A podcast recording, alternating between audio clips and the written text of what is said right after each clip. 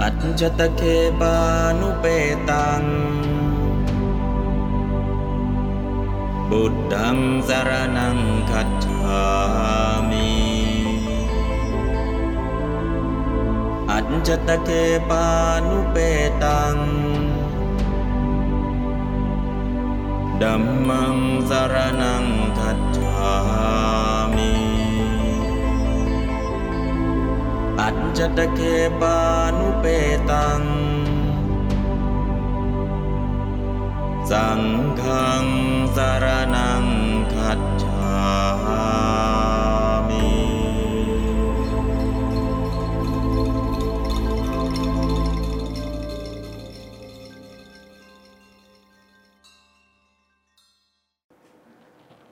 ก็ในส่วนของกุตกะปาฐะนะตอนนี้อยู่ในหัวข้อ กุมารปัญหา ซึ่งข้อแรกเลยสิกสารนัตยะสารนัตไตยข้อที่สองทศสิกขาปะทะ ข้อที่สามทวติงสาการ ข้อที่สี่กุมารปัญหา1 2 3 4 5ก็เป็นลำดับของการปฏิบัตินะฮะนับหนึ่งตั้งแต่การเข้าถึงไตรสรณคมนับสองการรักษาศีล แต่ศีลเนี่ยแสดงให้ดูเฉพาะศีลเดียว คือปฏิโมกขสังวรศีล ส่วนศีลที่เป็นอินทรีย์สังวรศีล ปัจจยสันนิสิตาศีล อาชีวปริสุทธิศีลอีก 3 ด้านตรงนี้ไม่ได้แสดง เพราะฉะนั้นเมื่อแสดงนัยยะหนึ่งอีก 3 นัยยะเราก็นะทำความเข้าใจว่าในส่วนของศีลถ้าจะบริสุทธิ์สี่ด้านก็เรียกว่าจตุบริสุทธิศีลสี่นะพอจบจากศีลแล้ว ถ้าเพิ่มศีลให้เข้มข้นก็ต่อด้วย กุศลกรรมบทสำหรับญาติโยมสำหรับพระก็ต่อด้วยทุดงค์13 ข้อนะฮะทุดงค์13 ข้อกับกุศลกรรมบท 10 ตรงนี้ไม่ได้แสดงเอาไว้นะก็สงเคราะห์อยู่ในเรื่องของศีลพอจบจากนั้นก็เข้ามาสู่ทวัตติงสาการอาการ 32 ทั้งอนุโลมและปฏิโลมพอจบอาการ 32 ซึ่งเป็นสมถกรรมฐานก็ต่อไปด้วยกุมารปัญหา หรือสามเณรปัญหาเป็นเรื่องของวิปัสนา เพราะฉะนั้น 1 2 3 4 ที่นำเสนอ 4 หัวข้อมาทั้งหมดเนะ นั่นคือลำดับของการปฏิบัตินะตามขั้นตอนเป็นสเต็ปสเต็ป1 2 3 4นะเพราะฉะนั้นถ้าเราเข้าใจอืเบื้องแรกเลยนะเรามาถึงขั้นวิปัสสนาแล้วถึงขั้นตรงนี้แล้ว อันนี้ก็คือเป็นขั้นที่ 4 แล้วกุมากุมารปัญหาเนี่ยหรือสำเนปัญหานี่เป็นวิปัสสนาล้วนๆนะเพื่อที่จะบรรลุมรรคผลนิพพานนะซึ่งตรงนี้ต่อจากอาการ 32 ซึ่งเป็นสมถะอาการ 32 ซึ่งเป็นสมถะเราได้เรียนรู้ มาแล้ววิธีการเราก็รู้แล้ว แล้วก็ปฏิบัติการทั้งอนุโลมทั้งปฏิโลมขั้นตอนการประพฤติเราก็รู้แล้วพอจากนั้นเรามากุมารปัญหานะเพราะฉะนั้นกุมารปัญหานี้เป็นเรื่องของวิปัสสนากรรมฐาน ตรงนี้พูดถึงเรื่องอาหารซึ่งปกติแล้ว สัตว์ทั้งหลายอยู่ด้วยอาหารก็จะเน้นอาหารที่เป็นรูปอาหาร อาหารที่เป็นรูปอาหารก็คือโอชาที่เรา อาหารที่เราทานไปนำโอชามาสู่ร่างกายพระนันสัตว์ทั้งปวงดำรงชีวิตอยู่ได้ด้วยอาหาร อันนี้ก็เป็นเรื่องปกติ แล้วอาหารนั้นต่อจากอาหารก็จะมีอะไรมีนามธรรมมีรูปธรรม ทั้งรูปทั้งนาม ซึ่งทั้งรูปทั้งนามนี่ก็เป็นอารมณ์ของวิปัตตนา นามันจะรูปัญจะทั้งรูปทั้งนามนะก็เป็นอารมณ์ หลังจากนั้นก็ดึงเอาเฉพาะนามคือติดโสเวทนา เวทนา 4 อย่างเอาขอไปเวทนา 3 อย่าง เวทนา3อย่างนี้ก็จากเวทนาปริคหสูตรนะฮะถ้าใครไปถ้ำสุกระขาตานะได้ยินว่าภาษาลิบุตรท่านนั่งฟัง เวทนาปริคหสูตรที่พระเจ้าแสดงแก่หลานของภาษาลิบุตรคือทีฆนขปริพาชก ในวันนั้นภาษาลีบุตรก็ได้บรรลุตั้งแต่สกทาคามีอนาคามีจนถึงบรรลุเป็นพระอรหันต์อันนี้ก็ด้วยเวทนาสาม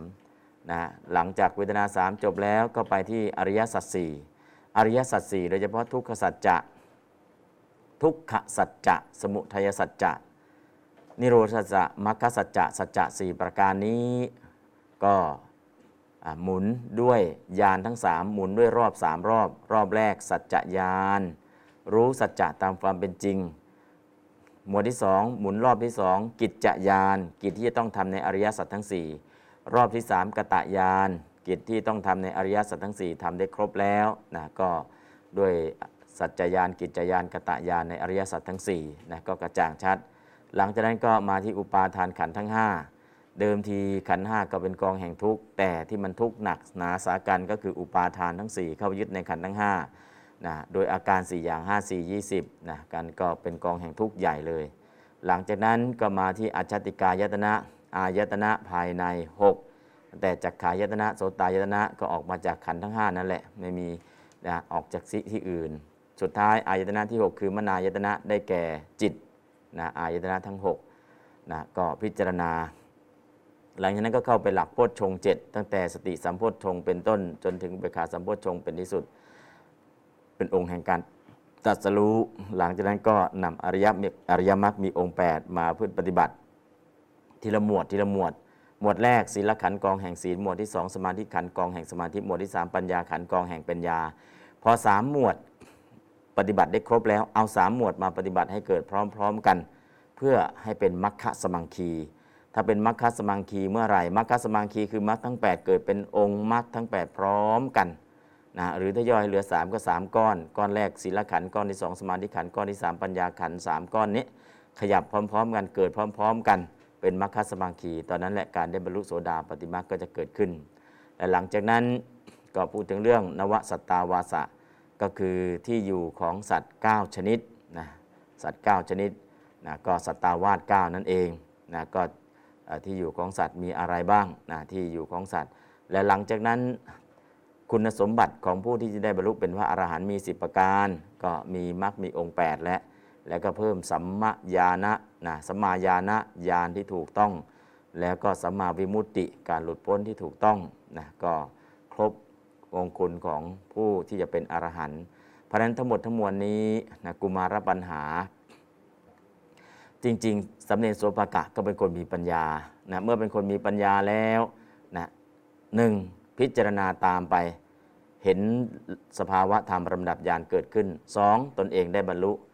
3. ได้บรรลุแล้ว แต่ไม่ได้บอกว่าได้บรรลุอะทำยังไงล่ะออบอกคุณสมบัติของที่ผู้จะได้บรรลุเป็นพระอรหันต์ ถ้าใครก็ตามมีคุณสมบัติ 10 ประการนี้ครบคนนั้นก็ได้บรรลุเป็นพระอรหันต์ซึ่งตรงนี้แหละก็เป็นการประกาศให้รู้ว่าสำเนรโสปกะกาศก็ได้บรรลุเพราะคุณสมบัติ 10 ประการนั้นสำเนรมีครบ หลังจากนั้นก็พอตอบจบพระพุทธองค์ก็ให้เป็นภิกษุด้วยการถามปัญหาด้วยการตอบปัญหา เพราะนั้นคำตอบเนี่ยผลทางภายนอกคือจากเนนอัปเดตให้เป็นพระนะจากสำเนรสมประกะนะ เป็นพระไปเลยสองจากปุถุชนเป็นพระอรหันต์นะพอบรรลุเป็นพระอรหันต์แล้วจากปุถุชนบรรลุเป็นพระอรหันต์ตอนนี้ แล้วก็จากสามเณรเป็นพระ แล้วเป็นพระเป็นไหนพระเถระ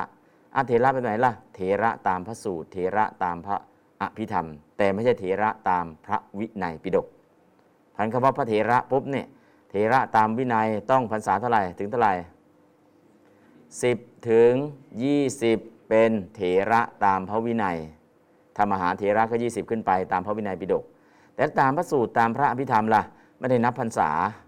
วันไหนได้บรรลุเป็นพระอรหันต์วันนั้นเป็นเถระ แต่ในเถระความหมายว่า ผู้มีใจมั่นคงไม่หวั่นไหว เอาความหมายนี้พระฉะระหว่างพระสูตรก็ดีอภิธรรมก็ดีเอ๊ะทำไมอายุแค่นิดเดียวทำไมเรียกว่าเถระนี่แหละในความหมายของพระสูตรและพระอภิธรรมไม่เอาตามพรรษาเอา แล้วในสังคมทั่วไปล่ะ เราก็ต้องมองบริบทตามวินัย แล้วก็มองบริบทตามพระสูตรตามพระอภิธรรมนะเถระในความหมายนี้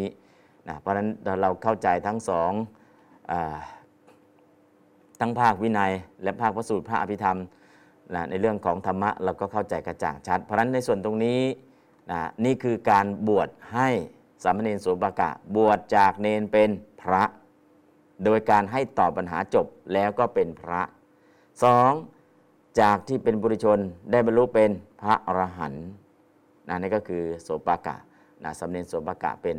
พระอรหันต์โสปากะอายุอย่างน้อย ถ้าตามอายุ ถ้าตามอายุก็ไม่น่าเป็นพระ แต่ว่าอ่าในเมื่อบรรลุเป็นพระอรหันต์แล้วก็คุณธรรมมีพร้อมทุกอย่างนะพุทธองค์ก็คือถ้าเป็นพระเนี่ยต้องอายุถ้าพระสงฆ์บวชให้ต้องอายุครบ 20 ปี แล้วก็บวชโดยการสวดยัตติจตุถกรรมวาจา แต่ในยุคสมัยแรกไม่ต้องสวดยติ สวดรับไตรสรณคมก็เป็นพระ แต่ก็ยังดีก็พระสงฆ์ก็บวชให้นั่นแหละ แต่พระเจ้าจะมีการบวชด้วยการตัดสองประโยคบ้างสามประโยคบ้างสองประโยคก็คือ จงเป็นพิสุมาเถิดทำอันเรากล่าวดีแล้วโทษเธอจงประพฤติพรหมจรรย์เถิด ถ้าตัดแค่ประโยคนี้แสดงว่าบรรลุเป็นพระอรหันต์แล้ว ถ้ามีต่ออีกประโยคหนึ่งเธอจงประพฤติพรหมจรรย์เพื่อทำที่สุดทุกโดยชอบเถิด ถ้ามีประโยคนี้ต่อมาก็แสดงว่าผู้บวชนั้นที่พระองค์บวชให้ยังไม่ได้บรรลุเป็นพระอรหันต์นะฮะก็จะเห็นในลักษณะอย่างนี้ บางครั้งให้รับไตรสรณคมแต่เป็นพระนะฮะรับไตรสรณคมแต่เป็นพระ แต่ตรงนี้รับไตรสรณคมเป็นอะไรเอาไม่ใช่รับไตรสรณคมตอบปัญหาตอบปัญหาจบก็เป็นพระพันวิธีการให้เป็นพระของพุทธองค์นั้น จะตัดเอหิพิขุบ้าง ให้ไตรสรณคมบ้าง แล้วก็ให้ตอบปัญหาแบบนี้บ้าง นะก็คือพอตอบได้ก็อัปเกรดจากเนมเป็นพระ อันนี้ก็คือเป็นพระอรหันต์ด้วย อันวิธีการให้บวชของพระพุทธเจ้านั้นก็เอหิภิกขุพุทธเจ้าบวชให้เองนะการบวชให้ของพระพุทธเจ้าเนี่ยมีกี่อย่าง ปกติเราก็นึกถึงแต่จงเป็นภิกษุมาเถิดทำอันเรากล่าวดีแล้ว เธอจงประพฤติพรหมจรรย์เถิดนะเราก็นึกถึงประโยคนี้แหละ หรือเธอจงประพฤติพรหมจรรย์เพื่อทำที่สุดทุกโดยชอบเถิดนะเรานึกถึงประโยคเหล่านี้ แต่การที่พระองค์บวชให้โดยการรับไตรสรณคมและเป็นพระก็ดี การที่บวชให้โดยการตอบปัญหาและก็เป็นพระก็ดี แต่วิธีการเหล่านี้มันมีน้อย มีน้อยเราก็เลยไม่ได้พูดถึงเพราะพูดไม่พูดถึงก็เหมือนกับว่าเอ๊ะอันนี้กุมารปัญหามันก็แค่เป็นปัญหาที่พระพุทธเจ้าถามกับสามเณรใช่ ถ้ามองภาพรวมจะเห็นเป็นเพียงปัญหาที่พระพุทธเจ้าถามกับสามเณรแต่เป็นวิธีการให้บวชอีกวิธีหนึ่ง เฉพาะสามเณรโสปากะ แล้วก็เป็นคำถามคำตอบที่ผู้ตอบจบได้อะไร ได้บรรลุเป็นพระอรหันต์ตอบจบได้บรรลุเป็นพระอรหันต์การตอบแล้วได้บรรลุเป็นพระอรหันต์ก็จะมีหลายสูตรนะสูตรแรก ๆเลยก็คืออนัตตลักษณสูตรนะฮะอนัตตลักษณสูตรเนี่ยพระเจ้าถามพระปัญจวัคคีย์ถามไปถามมาถามมาถามไปถามประโยคสั้น ๆ แบบนี้แหละ สุดท้ายพอจบอนัตตลักษณสูตร ปัญจวัคคีย์ทั้งห้าพระโสดาบันก็พระอัญญาโกณทัญญาได้บรรลุโสดาบันแล้วเพราะนั้นท่านต่อด้วยสกทาคามีอนาคามีอรหัตมรรค แต่รูปอื่นๆล่ะ อีก 4 รูปสตาร์ทตั้งแต่โสดาบันจนถึงอรหันต์พร้อมเลย 1 2 3 4 แต่ไม่ใช่ part นะฟังปุ๊บบรรลุอรหันต์เลยไม่ใช่นะ บรรลุโสดาบันโสดาบันสกทาคามีอนาคามีอรหันต์ต่อเนื่องต่อเนื่องต่อเนื่องไปทีเดียวนะฮะไม่ใช่ว่าฟังปุ๊บบรรลุอรหันต์ปั๊บนะอันนี้คือเป็นสำนวนพระสูตร เช่น เทศนาวสาเน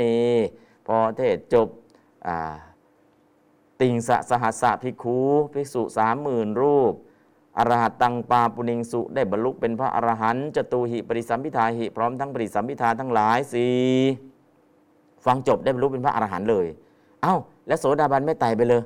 อันนี้คือสำนวนพระสูตรจะใช้แค่นี้บรรลุเป็นพระอรหันต์แต่ในขณะฟังเนี่ยบรรลุตั้งแต่โสดาบันสกทาคามีอนาคามีอนาคามีอรหันต์พอถึงอรหันต์แล้วก็ปริสัมพิทาสีก็มาพร้อม แต่เวลาการใช้ภาษาเนี่ยใช้แบบภาพรวม คือฟังจบก็ได้บรรลุเป็นพระอรหันต์อันนี้คือเป็นภาษาที่ สื่อสารอยู่ในพระสูตรทั่วไปนะแต่จริงๆแล้วบรรลุตั้งแต่โสดาบันสกัดนาคามีอนาคามีจนถึงอรหันต์ตามลำดับ ไม่ใช่ว่าฟังปุ๊บบรรลุอรหันต์ได้ปั๊บไม่ใช่นะนะไม่มี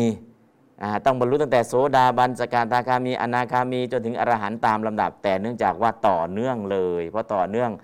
เวลาพูดก็จะบอกฟังจบก็ได้บรรลุเป็นพระอรหันต์อันนี้ก็คือวิธีการ เพราะฉะนั้นในส่วนตรงนี้กุมารปัญหาเนี่ย สามเณรโสปากะได้บรรลุเป็นพระอรหันต์ตอนไหนอะก็ตอนสุดท้ายก็จบทำตอบสุดท้าย ก็ได้บรรลุเป็นพระอรหันต์อันนี้ก็คือจะเห็นชัดเจนนะฮะก็ถามต่อไปถามต่อไปว่าอ๋อเข้าใจเข้าใจเข้าใจเข้าใจนะในส่วนนี้ หรือตอนที่ภาษาลิบุตรได้ฟังจากใคร ได้ฟังจากพระอัสสชิพระสารีบุตรได้ฟังจากพระอัสสชิแล้วเกิดอะไรขึ้น ก็ได้ดวงตาเห็นธรรมได้บรรลุพระโสดาบันนั่นแหละ นะได้ฟังอะไรล่ะคาถาเยธรรมา เยธรรมาได้ฟังแล้วได้บรรลุตอนไหนตั้งแต่เยธรรมาเหตุปวาเตสังเหตุงตถาคโตอาหะ พอจบตรงอาหะนั่นแหละพระสารีบุตรได้บรรลุโสดาบัน แต่ของเราอาหะก็ผ่านแล้ว เตสัญจะโยนิโรโทจะเอวังวาทีมหาสัมโน เราก็ได้ทั้งคาถาด้วย แล้วเราแปลได้ด้วย แต่เราไม่ได้บรรลุปัญญามากกว่านะปัญญาเราไม่มีเราไม่พอนะฮะ ของท่านสะสมมามากนะแล้วก็เป็นอุคติตันยูบุคคล เพราะนั้นท่านจะบรรลุแค่สถาคโตอาหะอาหะนั้นก็ปกติแปลว่ากล่าวแล้ว แต่อาหะประโยคนั้นเป็นปัจจุบันแปลว่าย่อมกล่าว ย่อมตัดอะก็จะเห็นในประโยคภาษาที่ฟังแล้วก็ได้บรรลุ เพราะฉะนั้นแต่ละคาถาแต่ละบทเนี่ยบางทีฟังจบได้อะไร ฟังจบได้อะไร อันนี้คือคำถาม เพราะฉะนั้นกุมารปัญหาถ้าฟังจบแล้วจากปุถุชนเป็นพระอรหันต์จากสามเณรเป็นพระด้วย การถามตอบกุมารปัญหานี่แหละ บวชสามเณรโสปากะนี้คือบทบวชของสามเณรโสปากะ บวชจากเนนเป็นพระ แล้วก็จากปุถุชนเป็นพระอรหันต์ก็ด้วยบทนี้แหละนะเพราะนั้นทำยังไงดีอะเราก็ต้องบริกรรม เอกนามกิงสัพเพสัตตาอาหารทิติกา เดเวนามกิงนามันจะรูปัญจะ ตีนินามกิง ติโสเวทนา จัตตารินามกิง จัตตาริอริยสัจจานิปัญจนามกิง ปัญจุปาทานขันธาชะนามกิงชะอัจฉติกานิอายตนานิสัตตนามกิง สัตตโพชังคา อัฏฐนามกิง อริโยอัตถังคิโกมะโก นวะนามกิง นวะสัตตาวาสา ทัสสะนามกิงทัสหังเคหิสัมมนาคโตอะระหาติอุจจติติอันนี้ก็คือเป็นบทที่เราจะต้องสวดสาธยาย แล้วก็น้อมจิตไป สวดสาธยายน้อมจิตไป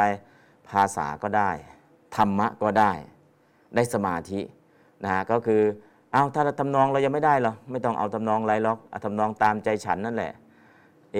กังกังกังนามกิง นะเอกังเอกังนามะกิงนะเดี๋ยวมันก็คล่องเอง ตอนแรกเอเอ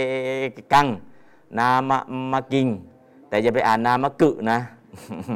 เขียนว่านามะกิง ท่านไม่ท่านอ่านนามะกิงได้ก็กอไก่สระอึนะไปอ่านนามะกิงได้ไง นี่บาลีไม่ใช่ภาษาไทย ถ้าภาษาไทยเป็นสระอึนะตอนนี้สระอิบวกอะไร นิคหิตนะสระอิกับศูนย์ศูนย์ข้างบนเนี่ยสระอิกับนิคหิต อ่านว่าอิง พออยู่บนกอไก่ก็อ่านว่ากิ้ง ถ้าเป็นภาษาไทยก็คือกึนั่นแหละ เพราะฉะนั้นจะเอาภาษาไทยมาอ่านเอาบาลีอ่านนะเอกังนามกิง แล้วก็เอานิกหิตเป็นนอนหนูเป็นเอกันนามกิงได้ไหมได้อ้าวเพื่ออะไรล่ะ อืมก็ประทับปรมะเนี่ยรอคอยอยู่เยอะ เพราะฉะนั้นเนี่ยถ้าเอกังก็ได้ ถ้าเอกันก็ได้ คือบางครั้งเนี่ยบางคนเอกังฟังไม่รู้เรื่อง เพราะเอกันอ๋อเอกันนามะกิง อันนี้ก็คือการที่พระองค์ตัดคำนี้ตัดคำนี้เพิ่มเพิ่มเพิ่มเพิ่มเพิ่มเพิ่มคำศัพท์ในการแสดงธรรมเนี่ยเพื่อประโยชน์แก่ปทัปรมะบุคคล ตอนแรกฟังไม่เข้าใจ ตอนที่สองฟังเข้าใจพอฟังเข้าใจเสร็จยังไม่ได้บรรลุฟังไปฟังไป เออดีขึ้น ฟังไปไปเออดีขึ้น ฟังไปเออดีขึ้น สะสมไปสุดท้ายได้บรรลุ เพราะนั้นการใช้คำศัพท์เยอะ เพื่อประโยชน์แก่ปทะปรมะบุคคล การใช้คำศัพท์น้อยๆสำหรับอุคติตันยูบุคคล การอธิบายขยายความนิดหน่อยสำหรับวิปจิตันยูบุคคล การยกตัวอย่างประกอบด้วยสำหรับเนยยะบุคคล แต่การใช้คำศัพท์เยอะๆอธิบายมากๆสุดๆ แล้วก็ยังไม่ได้บรรลุสำหรับปทะปรมะบุคคล เพราะนั้นการฟังธรรมเนี่ยก็เลยคัดเกรดออกเลย ฟังหัวข้อจบแล้วบางทีผู้บริหารไม่ต้องอะไรแล้วมากบอกหัวข้อเอาภาพรวมไม้แมปขึ้นมาปุ๊บเอาแค่นี้แหละ ผู้บริหารมาดูโอเคจบ แต่ผู้จัดการล่ะ เดี๋ยวอธิบายหน่อย ถึงลูกน้องล่ะ ยกตัวอย่างให้ด้วย เพราะฉะนั้นยกตัวอย่างแล้วยังไม่เข้าใจเลย ต้องจับไปเทรนแล้วนะอันนั้นคือต้องขั้นตอนขั้นตอนมันขยับนะก็คือคนที่ยังไม่มีพื้นก็ระดับนี้ คนมีพื้นแล้วก็พูดย่อๆรู้เรื่องนะฮะเพราะฉะนั้นในส่วนตรงนี้ก็จะเห็นว่า การนำเสนอ กุมารปัญหา ถ้าของพวกเราไม่มีทางได้บรรลุ แต่สามเณรโสปกะได้บรรลุบุญเก่าสั่งสมมา และก็เป็นอุคติตันยูบุคคลด้วย ที่ฟังแค่นี้แล้วได้บรรลุให้รู้เลยว่าเป็นอุคติตันยูบุคคลนะฮะทำไมเราฟังไม่ได้บรรลุใช่เราใช่อุคติไหมยังบทสี่อย่างยังแยกไม่ออกปทาวัตมาผู้มีบทเป็นอย่างยิ่งบทให้ทั้งสี่บทแล้วนะเพราะฉะนั้นยังไม่ต้องบอกว่าจะได้บรรลุหรือไม่ได้บรรลุไม่ต้องซีเรียสนะ เราอยู่ในกลุ่มเดียวกัน เราอยู่ในกลุ่มเดียวกันทำไมจึงต้องเรียนอย่างนี้ต้องขยายต้องแปลต้องยกตัวอย่างประกงประกอบอะไรต่างๆนะเพราะฉะนั้นไม่ต้องไปน้อยอกน้อยใจว่า ผมอยู่กลุ่มไหนครับ ผมกับท่านกลุ่มเดียวกันปะทัปปรมะอ่าเพราะนั้นก็คือการเรียนเนี่ยเพื่อสร้างเหตุสร้างปัจจัย สักวันหนึ่งเราจะขยับไปอยู่กลุ่มเนยยะ สักวันหนึ่งเราจะขยับไปอยู่กลุ่มวิปจิตันยูสักวันหนึ่งเราจะขยับไปอยู่กลุ่มอุกติตันยูก็เหมือนตอนแรกๆเนี่ยเราเป็นอะไรเป็นชาวพุทธพุทธแบบไหนพุทธตามสมโนครัว อะไรจะพัฒนายังไงล่ะ จะพัฒนาพุทธตามสัมมโนครัวให้เป็นสุตะพุทธะสุตะก็คือรู้จักอริยสัจทั้งสี่แล้ว แล้วก็จะพัฒนาจากสุตะพุทธะให้เป็นสาวกะพุทธะสาวกะพุทธะคือตั้งแต่ โสดาบันถึงอนาคามี แล้วก็จะพัฒนาจากสาวกะพุทธะให้เป็นอนุพุทธะคือพระอรหันต์เพราะฉะนั้นเราต้องพัฒนาจากพุทธตามสัมมโนครัวให้เป็นสุตะพุทธะพัฒนาจากสุตาพุทธะให้เป็นสาวกาพุทธะพัฒนาสาวกาพุทธะให้เป็นอนุพุทธะแค่นี้พอ ปัจเจกพุทธะไม่ไม่ต้องหรอกสมมาสัมพุทธะก็ไม่ต้องหรอกก็พัฒนาสูงสุดเอาแค่อนุพุทธะก็พอ เนาะเอาแค่นี้แหละ คือเราจะพัฒนาต่อยอดของเราเนี่ยจากความเป็นพุทธพุทธตามสมโนครัว ทุกคนก็เป็นอย่างนี้แหละนะเราจะพัฒนาให้เป็นสุตตะพุทธะได้อย่างไร อันนี้คือการพัฒนา เพราะนั้นการเรียนเนี่ยเรากำลังพัฒนาพุทธตามสมโนครัวให้เป็นสุตตะพุทธะพอสุตตาพุทธะเข้าใจแล้วจะพัฒนาจากสุตตาพุทธะให้เป็นสาวกะพุทธะสาวกะพุทธะได้โสดาบันแล้วจะพัฒนาสาวกะพุทธะให้เป็นอนุพุทธะ คือบรรลุเป็นพระอรหันต์นั่นคือการพัฒนาต่อยอดต่อยอดต่อยอดนะเพราะฉะนั้นทำไมจะเป็นต้องเรียนก็นี่แหละจะพัฒนาจากพุทธตามสมโนครัวของพม่าเขาเรียกว่ามีโยพลาพุทธปาตามีโยพลาก็คือตามสมโนครัว อย่าคิดว่า อุ้ยพม่าเขาเรียนมีพระไตรปิฎกแล้วมีชาวพุทธแบบบ้านบ้านบ้านเรามีไหมพุทธตามสมโนครัวเนี่ยเหมือนกันมีเขาเรียกว่ามีโยพลาพุทธปาตา พุทธภาษาแบบตามสมโนครัว พ่อพุทธแม่พุทธลูกกับพุทธแต่พุทธเจ้าสอนอะไรไม่รู้อะก็สอนให้ทำความดีอะก็สอนให้ทำความดีก็รู้แค่นี้แหละ นอกนั้นแต่จริงจะเป็นชาวพุทธขั้นสุตะพุทธะต้องรู้ว่าพระพุทธเจ้าสอนให้รู้จักอริยสัจทั้ง 4 สอนให้รู้ทุกสอนให้รู้เหตุของทุกสอนให้รู้ การเข้าถึงความดับทุกข์สอนให้รู้วิธีการเข้าถึงความดับทุกข์พอรู้จักอริยสัจทั้ง 4 เราก็เปลี่ยนจากพุทธตามสมโนครัวเป็นสุตะพุทธะสุตะพุทธะเริ่มตั้งแต่รู้จักอริยสัจทั้ง 4 สุตะพุทธะสูงสุดคืออะไร พระผู้ทรงพระไตรปิฎกที่ยังไม่ได้บรรลุ ก็ยังเป็นสุตะพุทธะเหมือนกับเรานะฮะตั้งแต่รู้จักอริยสัจสี่จนถึงทรงพระไตรปิฎกทั้งหมดเป็นสุตะพุทธะ แต่วันไหนบรรลุโสดาบันจึงเป็นสาวกะพุทธะ วันไหนบรรลุอรหันต์เป็นอนุพุทธะ นั่นคือการพัฒนาสูงขึ้นสูงขึ้นตามลำดับ เราก็จะได้เข้าใจ เพราะฉะนั้นส่วนตรงนี้คาถานี้บอกสามเณรโสปากาเป็นเด็กเนาะทำไมฟังแล้วรู้เรื่องทำไมได้บรรลุนะก็การสั่งสมบารมีก็พัฒนาขึ้นตามลำดับเหมือนที่เรากำลังนับหนึ่งอยู่ตรงนี้แหละ เพราะนั้นก็คือเอกนามกิงนะเป็นปัญหาที่สามเณรโสปากาได้ตอบตอบจบ ก็ได้บรรลุเป็นพระอรหันต์พร้อมกับได้สถาปนาเป็นพระภิกษุ เป็นพระเถระนะอันนี้ก็คือในส่วนของอกุมารปัญหานะฮะและก็เป็นการถามการตอบง่าย ๆ ตอบง่ายๆเนาะก็เหมือนง่ายนะ แต่จริงๆก็คือเป็นแค่หัวข้อรายละเอียดเนี่ยไม่ได้แจงเลย และรายละเอียดเหล่านี้ทั้งหมดเราจะไปหาอ่านได้ที่ไหน อัตถกถา ตอนนี้ยังไม่ได้มีอัตถกถาให้ยังไม่ได้อธิบายให้นะฮะยังไม่มี เก็บอัตถกถามาให้ดูหน่อยนึงไม่มากหรอก แต่ตอนนี้คือให้เห็นคำศัพท์นะพอเห็นตัวบาลีแล้วก็มาดูคำศัพท์อ๋อคำศัพท์นี้เป็นคำศัพท์นี้คำศัพท์นี้ทำไมเอาคำศัพท์เนี้ยมาขึ้นแล้วก็แปลให้ เดี๋ยวในอัตถกถาท่านก็จะเอาคำเหล่านี้ไปขยายความ โพชชังคาคืออะไร อัตถังคิโกมัคโคคืออะไร นวสตาวาสาคืออะไร ทัสหิอังเคหิสมนาคโตคืออะไร อัตถกถาจะขยายความบทเหล่านี้ให้เรารู้ว่าที่เป็นหัวข้อหัวข้ออย่างนี้มันคืออะไรนะฮะเพราะฉะนั้นสิ่งเหล่านี้ทั้งหมดทั้งมวลคำศัพท์เนี่ยให้ดูอ๋ออริยสัจจานี้อริยสัจทั้งหลายสี่ตอนนี้เราก็รู้คำศัพท์และคำแปล แต่อริยสัจสี่มันคืออะไรล่ะทุกสมุทัยนิโรธมรรคและทุกทำยังไงล่ะกำหนดรู้รับรู้ยอมรับสมุทัยทำไงอะต้องละนิโรธทำไงล่ะต้องทำให้แจ้งมรรคต้องทำไงล่ะต้องทำให้เกิดให้มีให้มากให้เจริญ ในอัตถกถาจะขยายสิ่งเหล่านี้เอาไว้ให้ทั้งหมด แต่ตอนนี้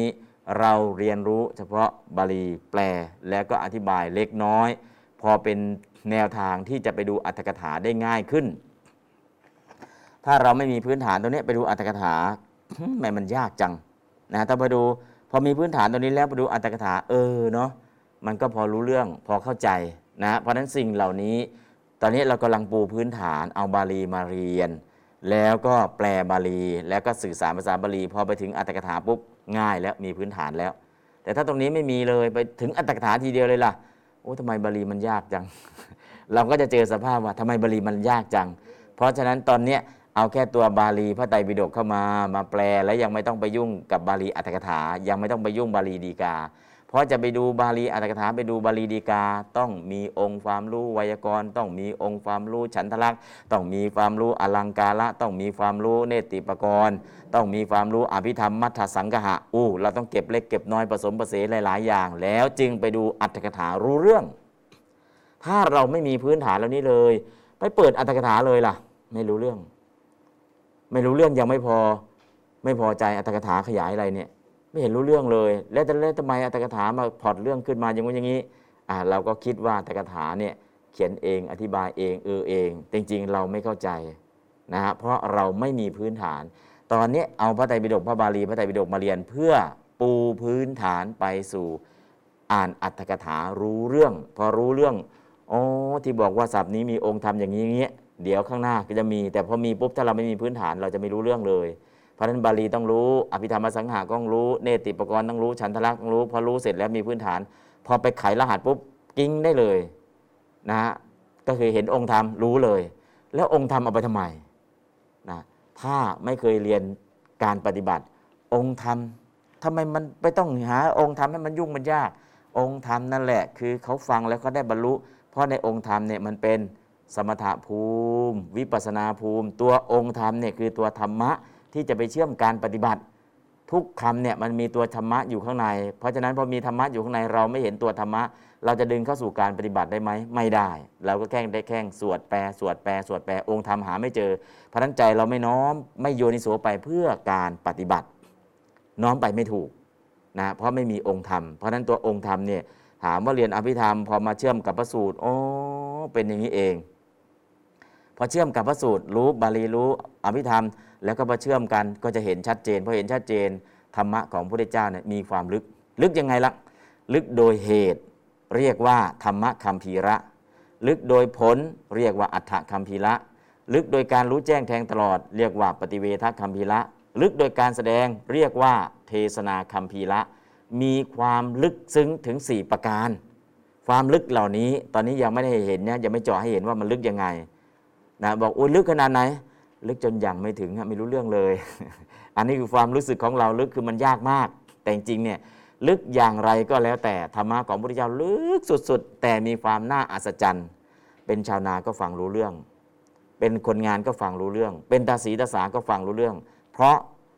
ลาดลึกไปตามลำดับไม่ลึกแบบโกรกชัน นั่นคือความพิเศษของธรรมะของพระพุทธเจ้า ถ้าใครมานั่งฟังแต่ต้นจนจบเนี่ย บอกผมไม่เคยเรียนหนังสือมาเลย ผมจะฟังรู้เรื่องไหมอมขอฟังแต่ต้นนะถ้ามาฟังตรงกลางจะไม่รู้เรื่อง แต่ถ้าฟังตั้งแต่ต้นมาอ๋อจะลึกขนาดไหนก็ตาม ฟังตั้งแต่ต้นมาฟังรู้เรื่อง นั่นคือความพิเศษของพระธรรม มีความน่าอัศจรรย์ 8 ประการ ในพระธรรมของพระเจ้า มีความลึก 4 ประการ แต่ลึกอย่างไรก็มีความพิเศษตรงที่ว่า ขอให้มาฟังตั้งแต่ต้นเถอะฟังเข้าใจรู้เรื่อง อย่ามาตัดลัดฟังตรงกลาง จะฟังไม่รู้เรื่อง แค่นั้นเอง นั่นคือความน่าอัศจรรย์ ลึกโดยเหตุ ลึกโดยผล ลึกโดยการรู้แจ้งแจ้งตลอด ลึกโดยการบรรลุลึกลึกโดยการแสดงธรรมนะ อันนี้ก็คือความลึก 4 ประการเนาะ เอาละ ตอนนี้เราขยับไปดูความหมายและสาระสำคัญของกุมารปัญหาหรือสำเนนปัญหาสักนิดนึงอะ ลองอ่านทบทวนอีกครั้งหนึ่ง ความหมายและสาระสำคัญ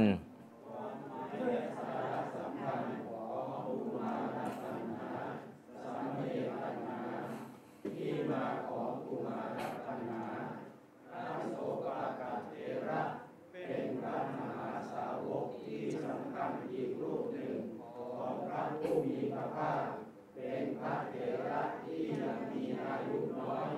เป็นภิกษุพิเศษในพระพุทธศาสนา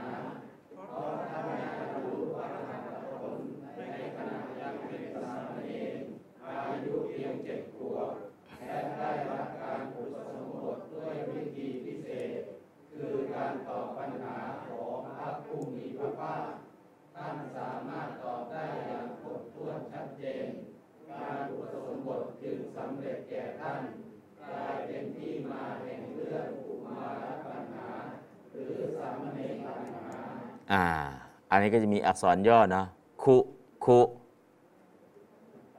คุก็คือคุตกานิกายคุคุตกะปาฐะปกติเนี่ยออัตถกถา ปกติเราเคยเห็นอักษรย่อ เอาไปใช้ที่ไหน ในวิชากระทูนักธรรมตี สมดังพุทธภาษิตที่มาในคุตกะนิกาย คุตกะปาทะ กล่าวไว้ว่าอัตตาหิอัตโนนาโถตนแลเป็นที่พึ่งของตน เวลาแต่งกระทู้เราเห็นครูครูอ่าครูครูรู้แล้วคุตกะนิกายคุตกะปาทะอ่านักเรียนนักธรรมตรีอะจะรู้เวลาแต่งกระทู้นะฮะอันนี้ก็เห็นอักษรย่อคืออักษรย่อพระไตรปิฎกเนาะคุคุเนี่ยคุตกะนิกายคุตกะปาทะออกกับอัตถกถานะอันนี้ก็มี4ทับ64 ด้วย เพราะฉะนั้นตรงนี้ไปดูรายละเอียดได้ พอดูรายละเอียดปุ๊บอืมอันนี้ ข้างบนเนื้อหาเนี่ยไม่ใช่เขียนเองนะ เอามาจากอัตถกถาตรงนี้ตรงนี้ตรงนี้ แล้วก็ดูและเห็นที่มาที่ไปชัดเจนพอเห็นที่มาที่ไปชัดเจน เออจริงเนาะท่านเป็นมหาสาวกด้วย เออจริง ท่านอายุแค่เจ็ดขวบท่านก็บรรลุเป็นพระอรหันต์เป็นพระเถระที่อายุน้อย เป็นพิสุพิเศษ แล้วก็ในขณะเป็นสัมมาเนรก็ได้บรรลุเนี่ยแล้วก็ได้รับการอุปสมบทด้วยวิธีพิเศษ คืออุปสมบทด้วยการตอบปัญหา แล้วก็สามารถตอบได้ครบถ้วนนะทำไมล่ะก็เพราะได้บรรลุ จึงได้ตอบได้ การอุปสมบทจึงสำเร็จแก่ท่านก็กลายเป็นที่มาของเรื่องกุมารปัญหานี่คือที่มาที่ไป เราก็ทราบเหตุผลตรงนี้เนาะเหตุผลตรงเนี้ยถ้าเราไม่ทราบอืเป็นได้หรือแค่เจ็ดขวบ เป็นพระเถระด้วย มีเลยนะก็จะตั้งคำถาม ข้างบนเป็นสามเณรปัญหา ตอนนี้กลายเป็นอะไรพระโสปากะเถระอ้าวไม่ขาดกันเลยข้างบนเป็นเนรตอนนี้เป็นพระเราก็จะสับสนแค่นิดเดียว อาขบนเนี่ยหัวข้อเป็นเนรพอมาอธิบายหัวข้อเป็นพระ แล้วเป็นตอนไหนอ๋อตอนนี้ก็รู้เลย ตอนที่ตอบปัญหาได้จบก็จากเนรเป็นพระ บรรลุเป็นพระอรหันต์ด้วย นี่แหละคือที่มาที่ไปของการอุปสมบทและอุปสมบทแปลว่าอะไรครับ อุปสมบทเราแปลง่าย ๆ แปลว่าบวชบวชพระ แต่จริงๆเนี่ยอุปสมบทการเข้าถึงภาวะที่สูงสุด อุป สัมปทะ การเข้าถึงภาวะที่สูงสุด ภาวะอะไรล่ะ เป็นพ่อเป็นแม่ ตอนยังไม่ได้บวชก็กราบลูกเออขออภัย เป็นพ่อเป็นแม่ลูกก็กราบพ่อแม่เนาะพอบวชเข้ามาเนี่ยพ่อแม่ก็ก้มกราบพระราชาพระมหากษัตริย์ก็ก้มกราบอ้าวทำไมจึงก้มกราบอะเป็นลูกของเราแท้ๆหรือเป็นพระแต่ว่าพระราชาซึ่งเป็นใหญ่ที่สุดในประเทศก้มกราบทำไมล่ะ เพราะท่านเข้าถึงภาวะที่สูงสุด ของความเป็นมนุษย์ ภาวะที่สูงสุดเนี่ยคืออะไร ก็พิขุภาวะอะแล้วตัวไหนทำให้ท่านสูงล่ะศีล 227 อันนี้คือการเข้าถึงภาวะที่สูงสุด แล้วท่านถ้าท่านไม่มีศีลล่ะ ก็ไม่สมควรจะได้รับกาบนะอันนี้ก็คือการเข้าถึงภาวะที่สูงสุด คืออุปสมบท แต่แปลง่ายๆ บวชพระ บวชพระอ๋อรู้ทำไมจะเป็นพระล่ะ ก็ศีล 227 นี่แหละนะเป็นตัวที่ทำให้เขาถูกภาวะตรงนี้ นะเพราะฉะนั้นบางทีเราเข้าใจแต่ความหมายแบบอธิบาย แต่ความหมายตามศัพท์ หรือตามภาษาจริงๆนะเรายังเข้าไม่ถึงตอนนี้อุปสมบทก็รู้เนาะสมบทก็คือบวชเป็นพระ แต่บวชเป็นพระเรียกว่าอะไร การเข้าถึงภาวะที่สูงสุดนะภาวะตรงนี้ เพศภาวะที่สูงสุด อันนั้นคือความหมายคำว่าอุปสมบทเอาละสัมมเนน สามเณรก็ยังไม่แปลให้เนาะเดี๋ยวสามเณรแปลอะไรปัญหาแปลอะไรอย่าเพิ่งถาม เดี๋ยวข้างหน้ามี ตอนนี้เอาที่นิดนึงเอาวันนี้คำศัพท์หนึ่งอุปสมบทมันคืออะไรนะอุปสมบทแปลภาษาชาวบ้านคือบวชพระอ่าและแปลตามศัพท์ล่ะการเข้าถึงภาวะที่สูงสุด ภาวะที่สูงสุดคืออะไร ความเป็นพระภิกษุภิกขุภาวะ และทำยังไงเราจึงเข้าถึงภาวะที่สูงสุดก็คือเข้าถึงภาวะแห่งผู้รักษาศีล227 อันนั้นก็คือภาวะตรงนี้แหละ นะที่เรียกว่าอุปสมบทอะตอนนี้ก็เข้าใจระดับหนึ่งแล้วเนาะต่อไปสาระสำคัญของกุมารปัญหา สาระสำคัญเมื่อวานนี้สัตตาวาส9ก็อ่านให้ฟังพอสมควรแล้วนะก็ยังไม่ใช่ประเด็นที่จะเอามาอาอธิบายเพิ่มเติม แต่ก็มีสาระสำคัญคือ องคุณของผู้เป็นพระอรหันต์ตรงนี้หลายท่านอยากรู้ มันคืออะไร ทบทวนของเก่าเนาะอ่านพร้อมกันสาระสำคัญของกุมารปัญหา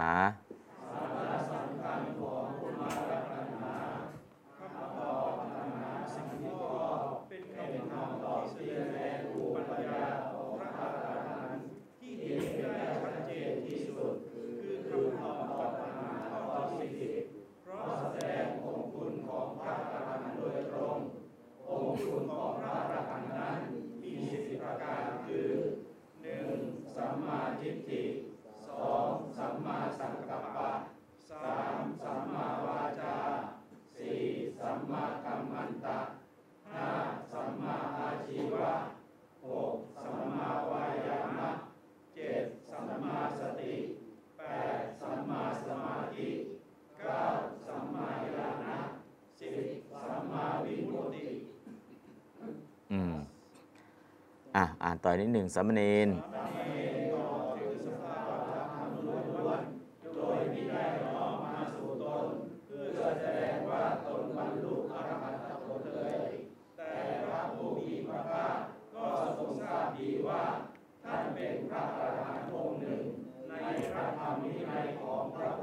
อืมตอนนี้ก็คือคุณสมบัติสิบประการที่จะเป็นพระอรหันต์ คุณสมบัติสิบประการนี้สมมาธิเราก็รู้จักแล้วสัมมาสังกัปปะเราก็รู้จักแล้ว แต่ถ้าจะแจงให้ฟังนิดนึงสัมมาทิฏฐิปกติเนี่ยเราก็รู้จักความเห็นถูก แต่ความเห็นถูกมันมีกี่อย่างล่ะ ความเห็นถูกมีหลายสูตรเลยสัมมาทิฏฐิสองอย่างก็มีสามอย่างก็มีเอาสองอย่างล่ะ โลกิยสัมมาทิฏฐิกับโลกุตระสัมมาทิฏฐิถ้าสามอย่างล่ะกรรมมัสกตาสัมมาทิฏฐิ เชื่อว่าทุกคนมีกรรมเป็นของของตนทัศวัตถุกะสัมมาทิฏฐิความเห็นถูกในเรื่องสิบอย่างจตุสัจจะสัมมาทิฏฐิความเห็นถูกในอริยสัจทั้งสี่เพราะนั้นคำว่าสัมมาทิฏฐิเนี่ยถ้าเราไปว่าความเห็นถูกเฉยๆไร้วิวไร้วิวมันคืออะไร ต้องจตุสัจจะสัมมาทิฏฐิซึ่งเป็นวิปัสนาญาณแต่ถ้าเป็นกรรมมัสกตาสัมมาทิฏฐิก็ดี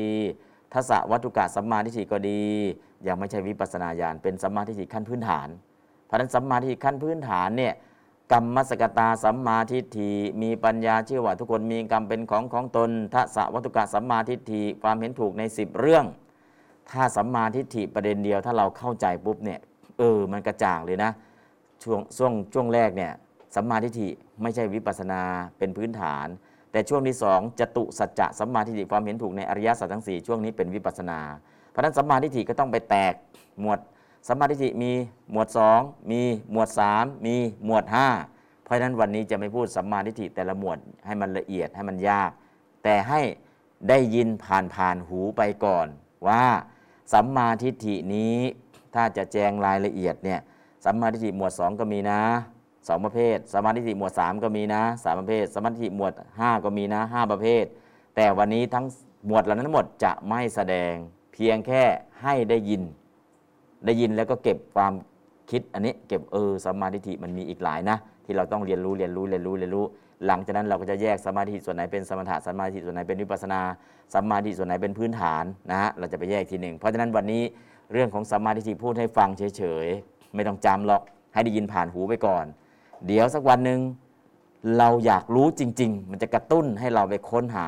เออจริงเหรอสัมมาทิฏฐิมีอย่างนี้อย่างนี้เดี๋ยวหาหน่อยดิสนใจสนใจอ่าทางนั้นเนี่ยมันจะกระตุ้นหาถ้าไม่งั้นแล้วเนี่ยครูบาอาจารย์ก็จะป้อนให้อย่างเดียว สุดท้ายหาเหยื่อเองไม่เป็น เพราะฉะนั้นก็อ่าเหมือนอะไรเหมือนนกเนาะถูกแม่ป้อนจนคาบเหยื่อมาให้สุดท้ายเห็นเหยื่อก็คิดว่าเหยื่อมันจะวิ่งเข้าปากได้นะ เพราะนั้นก็คือตรงนี้ให้ดูให้ได้ยิน แล้วก็อยากให้กระตุ้นอยากให้เกิดอยากรู้ เสร็จแล้วก็จะบอกว่าไปคนตรงนี้ คนตรงนี้คนตรงนี้นะเพื่ออะไรจุดไฟแห่งการเรียนรู้ให้ติดในใจผู้ฟัง ถ้าผู้ฟังอยากรู้จริง ๆ ก็จะบอกดูตรงนี้ตรงนี้ตรงนี้ทันทีได้เลย แต่ตอนนี้ยังไม่ต้องไปซีเรียสนะยังไม่ต้องไปซีเรียสเรื่องสัมมาทิฏฐิเรื่องอะไรต่าง ๆ ตอนนี้ให้ได้ยินผ่านๆแล้วสัมมาสังกัปปะคิดถูกก็ยุคนี้สมัยนี้ ชอบสอนให้คนคิดเป็น คิดเป็นกับคิดถูก เด็กก็คิดเป็นคิดได้ แต่คิดถูกหรือยังยังบางทีคิดโลภอยากได้ของคนอื่น คิดพยาบาทคิดอาฆาต อันนั้นก็คือคิดคิดเป็นแล้วแหละ แต่มันคิดไม่ถูก คิดถูกคืออะไรล่ะ เนคขมะวิตก อัพยาบาทวิตกอาวิหิงสาวิตก คิดถูกคือกุศลวิตกสามประการ อันนี้คือคิดถูกนะฮะคิดออกห่างจากการมาคุณอารมณ์ ไม่คิดโลภอยากได้ของคนของใครโดยทางที่ไม่ชอบทำ ไม่คิดพยาบาทไม่คิดเบียดเบียน อันนี้ก็สัมมาสังกัปปะสัมมาวาจาล่ะกล่าววาจาถูกก็เว้นจากวจีทุจริตสี่นะกล่าวแต่วจีสุจริตสี่สัมมากัมมันตากระทำถูกก็คือเว้นจากกายทุจริตสามกระทำแต่กายสุจริตสามสัมมาอาชีวะประกอบอาชีพถูกก็เว้นจากมิจฉาชีพ 5 ประการ เว้นจากค้าขายอาวุธมนุษย์ยาพิษสัตว์มีชีวิตน้ำเมา อันนี้ก็คือมิจฉาชีพ และมิจฉาอาชีวะอันเนี้ยในมรรคมีองค์ 8 นะ แต่ ไอ้ขออภัยสัมมาอาชีวะอันนี้ในมรรคมีองค์8นะถ้าสัมมาอาชีพของชาวบ้านเนี่ยจริง ๆ อะไรก็ตามที่มันไม่ผิดกฎหมาย ก็เป็นสัมมาอาชีพแล้ว ค้าขายอาวุธที่ถูกกฎหมายล่ะ ก็เป็นสัมมาอาชีพ ค้าขายสัตว์ล่ะ ก็เป็นสัมมาอาชีพ ค้าขายยาพิษล่ะ ก็เป็นสัมมาอาชีพ มันถูกกฎหมาย คือสัมมาอาชีพแบบชาวบ้าน กับสัมมาอาชีพแบบผู้ปฏิบัติเพื่อบรรลุมรรคผลนิพพาน ต้องแยกประเด็นออกให้ได้ ถ้าแยกประเด็นออกไม่ได้ เอ๊ะทำไมสัมมาอาชีวะในมรรคมีองค์แปดหมายเอาแค่ตรงนี้ แล้วก็ที่ชาวบ้านเขาขายเหล้าขายบุหรี่ขายยาเคมีที่มันมีอันตรงอันตรายเนี่ยมันจะเกี่ยวกับตรงนี้ไหมต้องแยกออก อันนั้นคือสัมมาอาชีพแบบชีวิตประจำวัน กับสัมมาอาชีพในมรรคมีองค์ 8 ต้องแยกออกเนาะถ้าแยกไม่ออกปนกันมั่วปนกันมั่วเสร็จแล้วก็ไม่เข้าใจ เอาละตอนนี้ก็ สัมมาวายามะเพียรชอบอเพียรยังไงล่ะ ก็สัมมาประธานสี่ถ้าเพียรแบบธรรมดาก็มีอยู่มีกินนะเพียรมากกว่านั้นล่ะนะเพียรทำความดีก็ได้ระดับหนึ่งเพียรไม่ให้ความชั่วกลับเข้ามาเกิดใหม่ เพียรให้ความดีเกิดขึ้นต่อเนื่องอสัมมาวายามะก็ความเพียรในการทำกรรมฐานสัมมาสติระลึกชอบ อันนี้ก็ตั้งแต่ตั้งสติก่อนสตาร์ท จนถึงสติไม่ลืมให้ทานสติไม่ลืมรักษาศีลสติไม่ลืมพระเจ้าสัมมาสตินี่คือสติที่ตั้งอยู่ในกายเวทนาจิตธรรมสัมมาสติสัมมาสมาธิสมาธิถูกก็คือสมาธิที่อยู่ในฌานทั้ง 4 ถ้ายังไม่ถึงฌานทั้ง4ล่ะ ยังไม่เป็นสัมมาสมาธิกำลังคณิกะสมาธิอุปจารสมาธิอัปปนาสมาธิเราก็คณิกะ จะไปถึงอุปจาก็ยากอัปปนาไม่ต้องพูดถึง เพราะนั้นสัมมาสมาธิต้องอยู่ในฌานทั้ง 4 จึงจะเป็นสัมมาสมาธิ เราไปถึงหรือยังยังแต่เราอ่านไว้รู้เรื่องแล้ว ยังทำไปไม่ถึง สัมมาญาณะญาณที่มันถูกต้อง ไม่ใช่มิจฉาญาณะไม่ใช่รู้ผิด รู้ถูก รู้ถูกก็คือ ปฏิปทาญาณทัศนวิสุทธิข้อปฏิบัติที่ปฏิบัติไปมันถูกหรือไม่ถูกก็รู้มัคคามัคคะญาณทัศนวิสุทธิ รู้ว่านี่ใช่ทางหรือไม่ใช่ทาง อันนี้คือในวิสุทธิเจ็ดก็จะตรงนี้ก็จะเสริมเพิ่มเติมว่าอ๋อสัมมาญาณะเนี่ยญาณทัศนะที่รู้ตามความเป็นจริงรู้อะไรบ้าง แล้วก็สัมมาวิมุตติพ้นถูกนะไม่ใช่พ้นผิดผิด มิจฉาวิมุตติไม่ใช่ คุณสมบัติทั้งหมดทั้งมวลนี้พระอรหันต์ท่านมีครบ เราก็เพียงศึกษาให้รู้ว่ามันมีอะไรบ้างเท่านั้นเอง อันนี้ก็คือคุณธรรมที่สามเณรโสปากะตอบ และตอนนี้มีคำหนึ่งภูมิปัญญา ภูมิปัญญา มันคืออะไรภูมิปัญญา ภูมิปัญญาของพระอรหันต์ภูมิปัญญาชั้นนักธรรมตรี ภูมิปัญญาชั้นนักธรรมโต ภูมิปัญญาด้านบาลี ภูมิปัญญาคำว่าภูมิภูมิเนี่ยอย่าอมภูมินะหรือภูมิปัญญา แล้วก็ภูมิอกภูมิใจ ภูมิที่แปลว่าภพภูมิ ภูมิที่แปลว่าความยินดี ภูมิ ภูมิตัวนี้พอสำเภาสระอูมอม้าสระอีเนี่ยตั้งแต่พื้นฐานเลยภูมิแปลว่า แผ่นดิน ยานปัญญาที่แผ่ไปเหมือนแผ่นดิน ไม่มีที่สุดยานปัญญานั้นก็เรียกว่า ภูมิ หรือภูมิธรรม ธรรมะที่รู้เป็นชั้นเป็นชั้นก็เป็นภูมิธรรม ที่อยู่ของสัตว์ทั้งหลาย พบภูมิ เวลาทำบุญเราเกิดอะไร ภูมิอกภูมิใจมหากุศลโสมนัส แล้วก็ภูมิสูงสุดคือ โลกุตละอวัฏฐาภูมิ โลกุตละอวัฏฐาภูมิ คือขณะที่โลกุตละจิตเกิดขึ้นนะภูมินั้นเป็นโลกุตละอวัฏฐาภูมิ เพราะฉะนั้นคำว่าภูมิตัวเดียวเนาะภูมิเนี่ยชาวบ้านรู้จักคืออะไรสารพระภูมิภูมิะสารภูมิก็คือภูมะแปลว่าแผ่นดิน สารภูมิคือเทวดาที่อยู่บนดิน เทวดาที่อยู่บนดิน ก็เรียกว่าภูมัตเทวดา ยกที่ให้อยู่ก็เป็นสารเล็ก ๆ เป็นวิมานเล็กก็เรียกว่าสารพระภูมิ เป็นภูมัตเทวดานะเพราะฉะนั้นสิ่งเหล่านี้สิ่งเหล่านี้ก็จะเห็นนะเห็นที่มาที่ไป แล้วก็เออตรงนี้ก็พูดนิดหนึ่งเนาะถามว่าไปบูชาเทวดาเนี่ยเทวดาที่อยู่ตามผืนแผ่นดิน ที่เราตั้งสงตั้งศาลอะไรให้เนี่ยมีผลไหมมันก็มีผล มีตัวอย่างไหมก็มีตัวอย่าง เรื่องอะไร นางกาลยักษินี นางกาลยักษินีก็เป็นยักษินีนะที่รู้ว่าปีนี้ฝนจะแรงปีน้าปีนี้ฝนจะดี ก็สร้างสร้างศาลเล็ก ๆ ให้อยู่พอสร้างศาลเล็ก ๆ ให้อยู่ แล้วก็นำเครื่องสังเวยไปให้นางยักษินีก็เลยบอกเออปีนี้ฝนจะดีนะ ให้ทำนานในที่ดอน ปีนี้ฝนจะแรงนะ ให้ทำนานในที่ลุ่มคนที่เรียกว่าบูชาภูมิมัตเทวดาเจ้าที่แบบเนี้ย มันก็มีตัวอย่างในสมัยพุทธกาลแล้วแม้แต่ท่านอนาถบินิกาเศรษฐี เทวดาอยู่ที่ไหน ซุ้มประตูหน้าบ้าน แต่เทวดาที่ซุ้มประตูหน้าบ้านของท่านเศรษฐีก็รู้สึกว่าโง่ไปนิดนึง ที่บอกโง่นิดนึงคือบอกให้ท่านเศรษฐีเลิกทำบุญอะทำไมจึงบอกว่าโง่ล่ะ เทวดาไม่เข้าใจว่าเป็นพระโสดาบันเนี่ยจะยากจนข้นแค้นขนาดไหนก็ตาม ทานกุศลจะไม่ทิ้ง ศีลกุศลจะไม่ทิ้ง ทานกุศล ศีลกุศลภาวนากุศล ด้วยชีวิตก็จะไม่ทิ้ง เทวดาหวังดี เออ ถ้าท่านเศรษฐีเลิกทำบุญนะ รีบทำธุรกิจ เดี๋ยวมันก็ฟื้น ไปบอกท่านเศรษฐี ท่านเศรษฐีถามคุณเป็นใคร เป็นเทวดา อยู่ตรงไหน อยู่ที่ซุ้มประตูหน้าบ้านของท่านนี่แหละ ท่านเศรษฐีก็เลยบอก get out get out ออกไปจากบ้านของฉันเดี๋ยวนี้ ไม่มีที่อยู่เลยโดนอเปหิไปแล้วสั่งเลยนะอเปหิเกตเอาออกไปแล้วละเหเล่ร่อนไปหาเท้าสักกะ อาท้าสักกะเป็นไรมา ไม่มีที่จะอยู่เอาไปทำอะไรมา ไปบอกให้ท่านเศรษฐีเลิกทำบุญท้าวสกกะบอกสมน้ำหน้า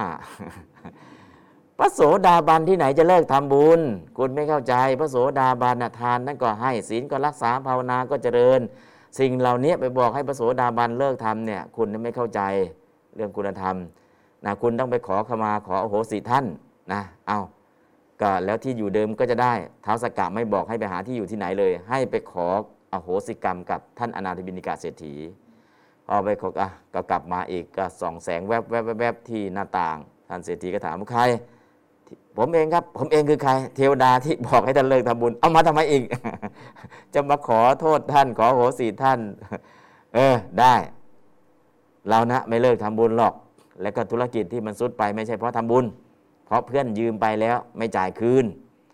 ถ้าอยากให้ฉันอโหสิกรรมเนี่ยไปช่วยทวงเงินจากเพื่อนๆที่ยืมเงินไปให้ได้ ข้อแรกเลย ข้อที่สอง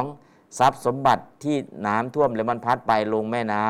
ำไปเอามาคืนให้ได้ทั้งหมดทำสองอย่างนี้ได้จะอโหสิให้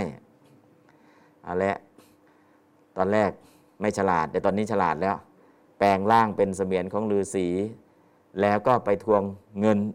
ที่เพื่อนๆยืมไปได้คืนครบทุกบาท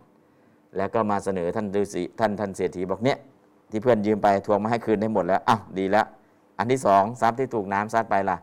ก็ใช้ฤทธิ์ของตัวเองเนี่ยดำลงไปในน้ำแล้วก็เอาทรัพย์สมบัติคืนมาได้ทั้งหมด แล้วก็ให้ท่านเศรษฐีไปดูที่เรือนคลัง ครบถ้วนพอครบถ้วนเสร็จแล้ว ท่านเศรษฐีก็บอกอ้าวถ้าอย่างนี้อโหสิให้ อยู่ที่เดิมต่อที่ไหนล่ะ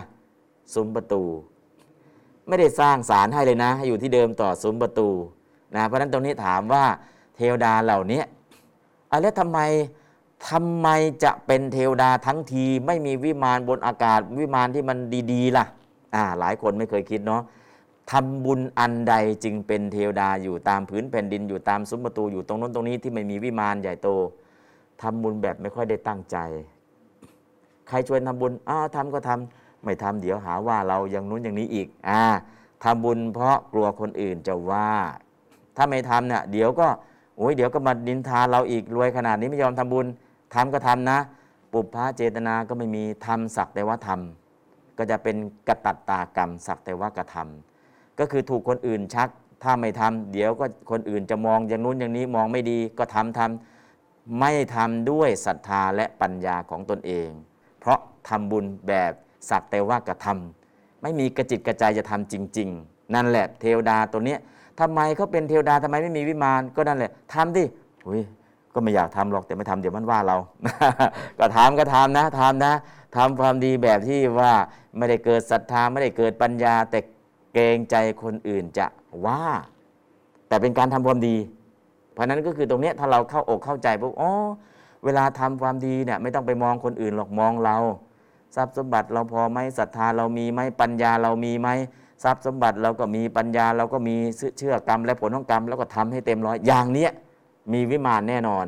เพราะฉะนั้นทำไมภูมิมัตเทวดาเต็มไปหมดเลยก็นั่นแหละ เห็นคนอื่นทำก็ทำไปงั้นแหละสักแต่ว่าทำสักแต่ว่าทำไม่ได้มีกระจิตกระใจหรอกแต่เป็นการทำดีนะนะฮะกระตัตตากรรมเนี่ยข้าวเป็นข้าวมีเมล็ด แต่มีเมล็ดครึ่งครึ่งเม็ด เวลาสีก็ตกเป็น ลำตกเป็นปลายข้าวทำไมล่ะ ข้าวมันมีแก่นมีเนื้ออยู่แค่ครึ่งเดียว เพราะฉะนั้นในลักษณะของกระตัตตากรรมสักแต่ว่ากระทำเนี่ยก็คือเจตนามันไม่สมบูรณ์นะเจตนาไม่เต็มร้อย เพราะนั้นก็คือภูมิมัตเทวดาเขามีพลังไหมมีเงินได้จะไปสร้างได้เงินขนาดนั้นเนี่ยไปซื้อคอนโดไปทำอะไรเทวดาทำไม่เป็น แต่อยู่ที่ไหนอยู่ที่ซุ้มประตูที่เดิมนั่นแหละนะเพราะนั้นก็คือในลักษณะอย่างนี้เนี่ย นะเรื่องของการเป็นเทวดาเราก็จะได้เข้าใจ เพราะฉะนั้นเวลาทำบุญเราต้องใจเต็มร้อยอหังปัทมังอหังข้าพเจ้าปัทมังจะทำเป็นคนที่หนึ่งถ้าอย่างนี้อิทธิบาททั้ง4ชันทะวิริยะจิตตะวีมังสามันจะมาทำอะไรก็เต็มเม็ดเต็มหน่วยนะเต็มเม็ดเต็มหน่วยเป็นข้าวก็ออกรวงแล้วรวงข้าวเนี่ยมีเมล็ดเนื้อในเต็ม ไม่ใช่มีเนื้อในแค่ครึ่งเดียวนะฮะเพราะฉะนั้นในส่วนตรงนี้ เรื่องของการที่จะเราเข้าอกเข้าใจในภาพรวมของบริบทต่างๆนะแล้วก็มองให้มันครบหลาย ๆ มุม แล้วเราก็จะเข้าใจนะฮะอะตอนนี้ก็คือภูมิคำเดียวเนาะภูมิคำเดียว ภูมิแปลว่าแผ่นดิน ภูมิแปลว่าปัญญา ภูมิแปลว่าภพภูมิ ภูมิแปลว่าความภูมิอกภูมิใจ ภูมิอกภูมิใจเนี่ยคือ มหากุศลโสมนัส แต่ถ้าภูมิอกภูมิใจแบบชาวบ้านชาวบ้านล่ะ โลภะโสมนัสโอ้ยงวดที่แล้วเนี่ยได้เจ๋งเลย 12 ล้าน ภูมิอกภูมิใจเนี่ยดีใจโลภะโสมนัสแต่นึกถึงโอ้ที่เราถูกอย่างเงี้ยเพราะอะไรบุญกุศลเก่าอ่าถ้าอย่างเงี้ยมหากุศลโสมนัสเพราะฉะนั้นถ้านึกถึงกรรมที่เคยกระทำแล้วส่งผลอย่างนี้อย่างนี้อย่างนี้อะนี่ก็คือนึกถึง กฎแห่งกรรมนึกถึงกุศลกรรมที่ตัวเองกระทำมา ก็เป็นมหากุศลโสมนัสคือความภูมิใจภูมิใจเนี่ยองค์ธรรมมันได้แก่อะไร มหากุศล เป็นมหากุศลดวงไหนล่ะนะญาณสัมปยุตหรือญาณวิปยุตนะอะเป็นความภูมิใจแบบไหนแบบชาวบ้าน หรือแบบคนที่เข้าใจธรรมนะเพราะฉะนั้นภูมิตัวเดียวเนาะวันนี้ภูมิปัญญา และตอนนี้ก็คือภูมิปัญญาท้องถิ่นภูมิปัญญาท้องถิ่นก็คือ สิ่งที่มันเกิดขึ้นกับชาวบ้านที่มันสะสมองค์ความรู้ไว้นานๆเราก็เรียกว่าภูมิปัญญาท้องถิ่น ในลักษณะอย่างนี้ คือภูมิปัญญาหรือภูมิตัวนี้ทำไมภูมิมาต้องต่อกับปัญญา เป็นปัญญาที่ฝังแน่นอยู่ข้างใน ปัญญาที่เอาเข้ามาจากข้างนอก ปัญญาที่มันเกิดอยู่ข้างใน มันจะมีปัญญาสองประเภทเนาะนะปัญญาที่มันอยู่ภายนอก เอาดึงเข้ามาดึงเข้ามา ปัญญาที่เป็นข้อมูลดึงเข้ามา แล้วปัญญาที่มันเกิดจากข้างในได้ดวงตาเห็นธรรมปัญญาที่เกิดภายใน เพราะฉะนั้นตัวภูมิปัญญาเนี่ยมันเกิดขึ้นจากข้างใน กระจ่างสว่างอยู่ข้างใน เพราะนั้นก็เป็นภูมิปัญญาของพระอรหันต์ที่ท่านรู้แจ้งแทงตลอดอริยสัจทั้ง4นะเพราะฉะนั้นตรงนี้เรื่องของภูมิปัญญาคำเดียว ก็ขยายไปถึงภพภูมิสารพระภูมิ แล้วก็โลกุตละอวัฏฐาภูมิเนาะบางทีคือเราใช้คำศัพท์นี้คุ้นชินแต่เราไม่ดึงออกมาสักคำหนึ่งแล้วก็ ดูให้มันทุกประเด็น พอดูทุกประเด็นเสร็จแล้วอื้อภูมิปัญญาคำเดียวโอ้ภูมิปัญญาเนี่ยพระอรหันต์ก็ยังมีภูมิปัญญาเลย ใช่นะภูมิปัญญาตรงนี้ของท่านมันเกิดจากภายในนะแล้วก็จะได้เข้าใจคำว่าภูมินะที่เป็นภพภูมิก็ดีสารพระภูมิก็ดีนะโลกุตละอวัฏฐาภูมิก็ดี หรือความภูมิอกภูมิใจอะไรก็ดี ซึ่งสิ่งเหล่านี้เราก็จะได้เห็นคำศัพท์นะวันนี้ก็ดึงเข้ามาประเด็นหนึ่งให้เห็นคำศัพท์ตรงนี้ เอาละสาระสำคัญ แล้วก็สาระจริงๆเนาะสาระเป็นอะไร เป็นภาษาบาลี สาระสาระสำคัญ ในวิชาการเรียนรู้ต่างๆ ก็จะมีคำว่าสาระสาระ สาระจริงคืออะไรแก่น สาระคือแก่น สิ่งที่เป็นสาระอาสาเรสารมติโน สาเรจาสารทัสิโน เตสารังนาทิคัจจันติมิจฉาสังกปะโคจรา สาเรจาสารทัสสิโน อาสาเรสารทัสสิโนก็คือเห็นสิ่งที่เป็นสาระว่าเป็นสาระ เห็นสิ่งที่ไม่ใช่สาระไม่ใช่สาระ และบุคคลนั้นก็เข้าถึงสิ่งที่เป็นสาระ เพราะการเห็นสิ่งที่เป็นสาระว่าเป็นสาระ เห็นสิ่งที่ไม่ใช่สาระว่าไม่ใช่สาระ แต่บุคคลเนี่ยเห็นสิ่งที่ไม่เป็นสาระกลับว่าเป็นสาระ มองเห็นสิ่งที่เป็นสาระกลับว่าไม่เป็นสาระ และเขาก็มีมิจฉาวิตก เขาไม่สามารถบรรลุถึงสาระที่แท้จริงได้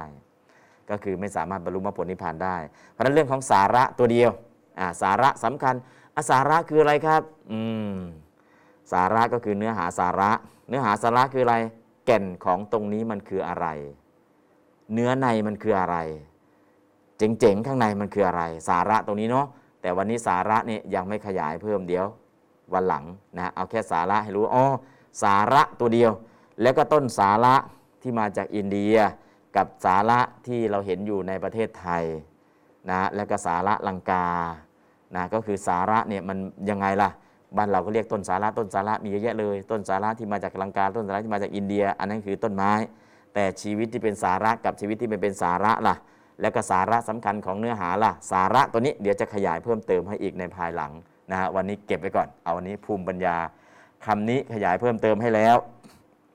อ้าวดูตรงนี้อีกตอนหนึ่งเหตุที่จัดกุมารปัญหาไว้เป็นลำดับต่อจากทวัตติงสาการ อ่าน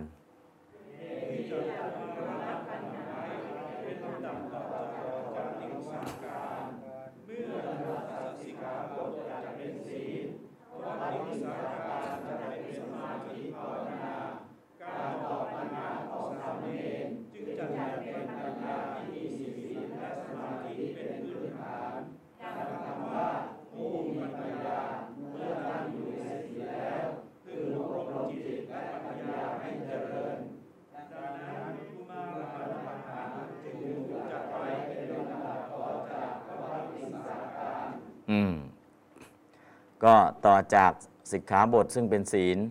ก็แสดงทวัตติงสาการ ซึ่งจะเป็นสมาธิภาวนา จบจากสมาธิภาวนาก็เป็นการตอบปัญหาของสมณเณร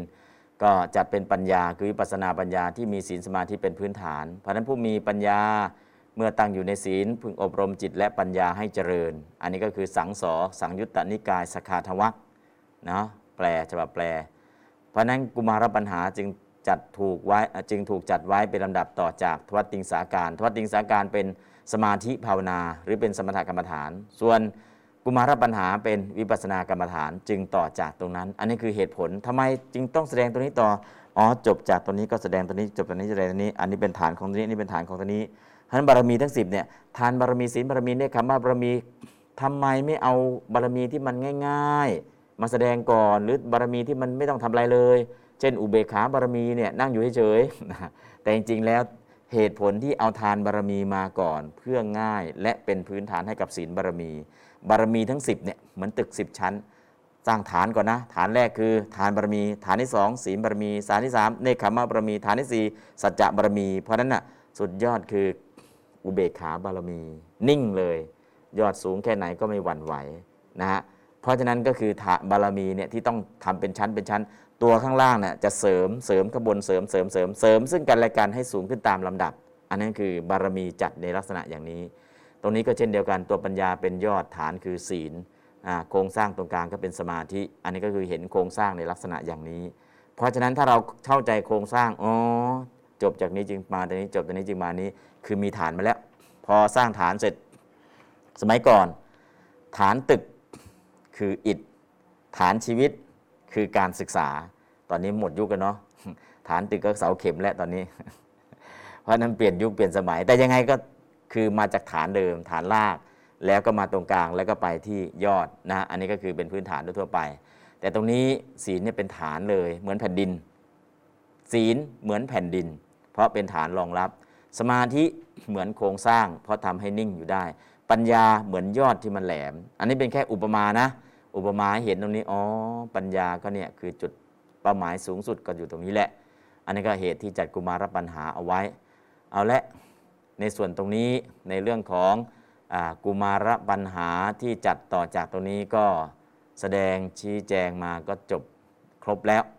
นะก็เหลือแต่การทำแบบฝึกหัดนะเพื่อที่จะ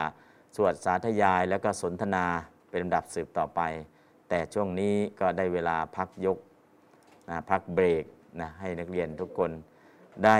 หยุดพักเบรกเพื่ออ่าเข้าห้องน้ำหรือทำกิจส่วนตัว ส่วนญาติโยมที่เรียนอยู่ทางไลน์นะเรียนอยู่ทางเฟซต้องการที่จะถามปัญหา ตอนนี้ก็ขอเรียนเชิญเจริญพรนะเตรียมถามปัญหาหรือผู้อยู่ในห้องก็ถามได้นะถามปัญหาได้ แต่ถ้าไม่ใช่ถามปัญหาก็ไม่ให้คุยกันในห้องแค่นั้นเอง ในห้องก็ถามได้นะ อะก็ขอเรียนเชิญเจริญพร ญาติโยมที่เรียนทางไลน์ต้องการที่จะถามปัญหา แต่ถ้ายังไม่มีก็จะตอบปัญหาที่เขียนมาถามก่อนก็แล้วกัน ตอนนี้ก็มีญาติโยมที่เรียนทางไลน์ถามว่าสัมมาวายามะ คือข้อธรรมได้แก่ประธานสี่ใช่ไหมครับ ก็ใช่เจริญพรสัมมาวายามะความเพียรท่อความเพียรชอบก็คือสัมมัปประธานสี่ คือความเพียรคือสมมัประธานสี่เพียรเอาความชั่วออกเพียรระวังไม่ให้ความชั่วกลับมาเกิด เพียรให้ความดีเกิดเพียรให้ความดีที่เกิดขึ้นแล้วเจริญต่อเนื่อง ความเพียรสี่ประการนี้ก็จัดเป็นสัมมาวายามะ คือความเพียรชอบ คือสมประทานสี่นั่นเองเจริญพรอีกคำถามหนึ่ง ขอให้อธิบายความหมายของคำว่านิพพานังประมังสุญญังอะไรที่ศูนย์ศูนย์นี่ก็คือว่างเปล่าหนึ่งว่างเปล่าจากตัวตน สองว่างเปล่าจากกิเลสนะว่างเปล่าจากธรรมที่จะต้องถูกปัจจัยสี่ปรุงแต่ง ว่างเปล่าจากกรรมจิตอุตุอาหารนะก็คือสังคตธรรมเนี่ยต้องถูกปรุงแต่งด้วยกรรมจิตอุตุอาหาร แต่นิพพานนี้ไม่มีอะไรที่จะไปปรุงแต่งได้ อันนี้คือลักษณะที่สุญญ์ว่างเปล่าจากตัวตนว่างเปล่าจากการปรุงแต่งอันนั้นก็นิพพานังประมังสุญญ์ศูนย์จาก ความเป็นตัวตนศูนย์จากสิ่งที่เข้ามาปรุงแต่งนะฮะอันนี้ก็เรื่องของนิพพานังประมังสุญญ์ยังแล้วก็พละห้ากับอินทรีห้ามีข้อธรรมเหมือนกัน คือศรัทธาวิริยะสติสมาธิปัญญาเหตุใดจึงต้องแยกเป็นพละห้าและอินทรีห้าจริง ๆ แล้วเนี่ยอินทรีห้าพละห้าเหมือนกันแต่ความยิ่ง ความหย่อน ความแก่กล้า แตกต่างกันอ่านี่ก็คือ สัทธินทรีย์อินทรีย์คือศรัทธา วิริยินทรีย์อินทรีย์คือวิริยะ สตินทรีย์อินทรีย์คือสติ สมาธินทรีย์อินทรีย์คือสมาธิ ปัญญินทรีย์อินทรีย์คือปัญญา ที่ตัดไว้แตกต่างกันเนี่ยในเบื้องต้นศรัทธาเป็นใหญ่ในหน้าที่วิริยะเป็นใหญ่ในหน้าที่สติเป็นใหญ่ในที่สมาธิเป็นใหญ่ในหน้าที่ปัญญาเป็นใหญ่ในหน้าที่ เป็นใหญ่ในหน้าที่ของตนของตนก็เรียกว่าอินทรีห้าแต่ความเป็นใหญ่เนี่ยเมื่อใดก็ตามมีพลังมากขึ้น มีพลังมากขึ้น ตอนนั้นก็จะเปลี่ยนจากอินทรีย์เป็นพละ ช่วงที่ยังไม่มีกำลังพอเนี่ยจะเรียกว่าอินทรีย์ห้าแต่พลังพอแล้วมีพลังสัตทินทรีย์มีพลังแก่กล้า เป็นศรัทธาพละ วิริยินทรีย์มีกำลังแก่กล้า เป็นวิริยะพละ สตินทรีย์มีพลังแก่กล้า เป็นสติพละ สมาธินทรีย์มีพลังแก่กล้า เป็นสมาธิพละ ปัญญินทรีย์มีปัญญาแก่กล้า เป็นปัญญาพละ ตอนนั้นก็จะเรียกชื่อว่าพละห้าเพราะฉะนั้นระหว่างพละกับอินทรีย์เป็นธรรมะหมวดเดียวกัน แต่เพิ่มความมีพลังกับไม่มีพลังต่างกันเท่านั้นเองเพราะนั้นจุดเริ่มต้นคืออินทรีย์ห้า นะพออินทรีย์แก่กล้าไปมีพลังก็เปลี่ยนชื่อเป็นพละห้าอันนี้ก็คือระหว่างอินทรีย์กับพละที่ต่างกันที่ต่างกัน แล้วคำถามต่อมาคุคุอะสี่ทับหกสิบสี่คืออะไร คุแรกก็คือขุแล้วก็จุดขอไข่สระอุจุด ก็คือขุทกานิกาย คุจุดที่สองขุทกะปาฐะอะจุดอัตถกถาสี่ทับหกสี่หมายเลขข้อหมายเลขหน้า นะอันนี้ก็คือเรื่องของอักษรย่อนะอักษรย่อเหล่านี้ปกติถ้าเป็นหนังสือใหญ่ๆเขาจะมีอักษรย่อแล้วก็จะมีข้างหลังอธิบายอักษรย่อนั้นคืออะไร แต่ตรงนี้มันเป็นเฉพาะในเนื้อหาก็เลยมีอักษรย่ออย่างเดียว เพราะนั้นก็คือคุคือกุตกานิกาย คุกุตกะปาทะอะอัตถกถา 4 ก็หัวข้อ 64ทับ64 ก็เลขหน้านะอันนั้นในลักษณะของการเขียนในลักษณะอย่างนี้เจริญพร จากนั้นญาติโยมที่ศึกษาอยู่ทางบ้าน ต้องการที่จะถามปัญหาอะไรเพิ่มเติมก็ขอเรียนเชิญเจริญพร ขออนุญาตเรียนถามพระอาจารย์ครับชื่อว่า 3 ได้แก่เวทนา 3 ในที่นี้เวทนา 3 หมายถึงสุขเวทนา ทุกเวทนาอุเบกขาเวทนาใช่หรือไม่ครับ ใช่โยม ก็เวทนาสามในนี้ เวทนาเวทนาสุขเวทนา ทุกขเวทนา อุเบกขาเวทนา เวทนาสามจากเวทนาปริคหสูตร เวทนาในการกำหนดนะก็คือเวทนาเนี่ยมันก็เป็นนาม แต่การกำหนดเนี่ยลักษณะของเวทนาจริงๆเนี่ยเวทนาเจตสิกเวลากำหนดก็จะเน้นตัวทุกขเวทนา แต่ตรงนี้เนี่ยอ๋อถ้าทุกมันน้อยก็เรียกว่าสุขเวทนา ถ้าทุกข์กับสุขมันก้ากึ่งกัน ก็อุเบกขาเวทนา ถ้าทุกข์มันมากก็เรียกว่าทุกขเวทนา ก็คือตัวเวทนาเนี่ยก็มันเป็นนามชนิดหนึ่ง ซึ่งเวลาเข้าไปพิจารณาตัวเวทนาซึ่งเป็นนามธรรมจะเห็นความยิ่งของเวทนา เห็นความหย่อนของเวทนา เห็นความเป็นกลางๆของเวทนา ก็เอาเวทนา 3 สุขเวทนา ทุกขเวทนา อุเบกขาเวทนา หรือตรงนั้นเนี่ยก็จะมีคำศัพท์พิเศษจากเวทนาปริกหสูตรนะฮะก็ จะมีคำอธิบายเพิ่มเติม แต่คำอธิบายเพิ่มเติม ในตรงนั้นในเวทนาปริกหสูตรเนี่ยส่วนแรกเลยเป็นเวทนาที่ทีคณขะปริภาชกนำเอามาถามพุทธเจ้า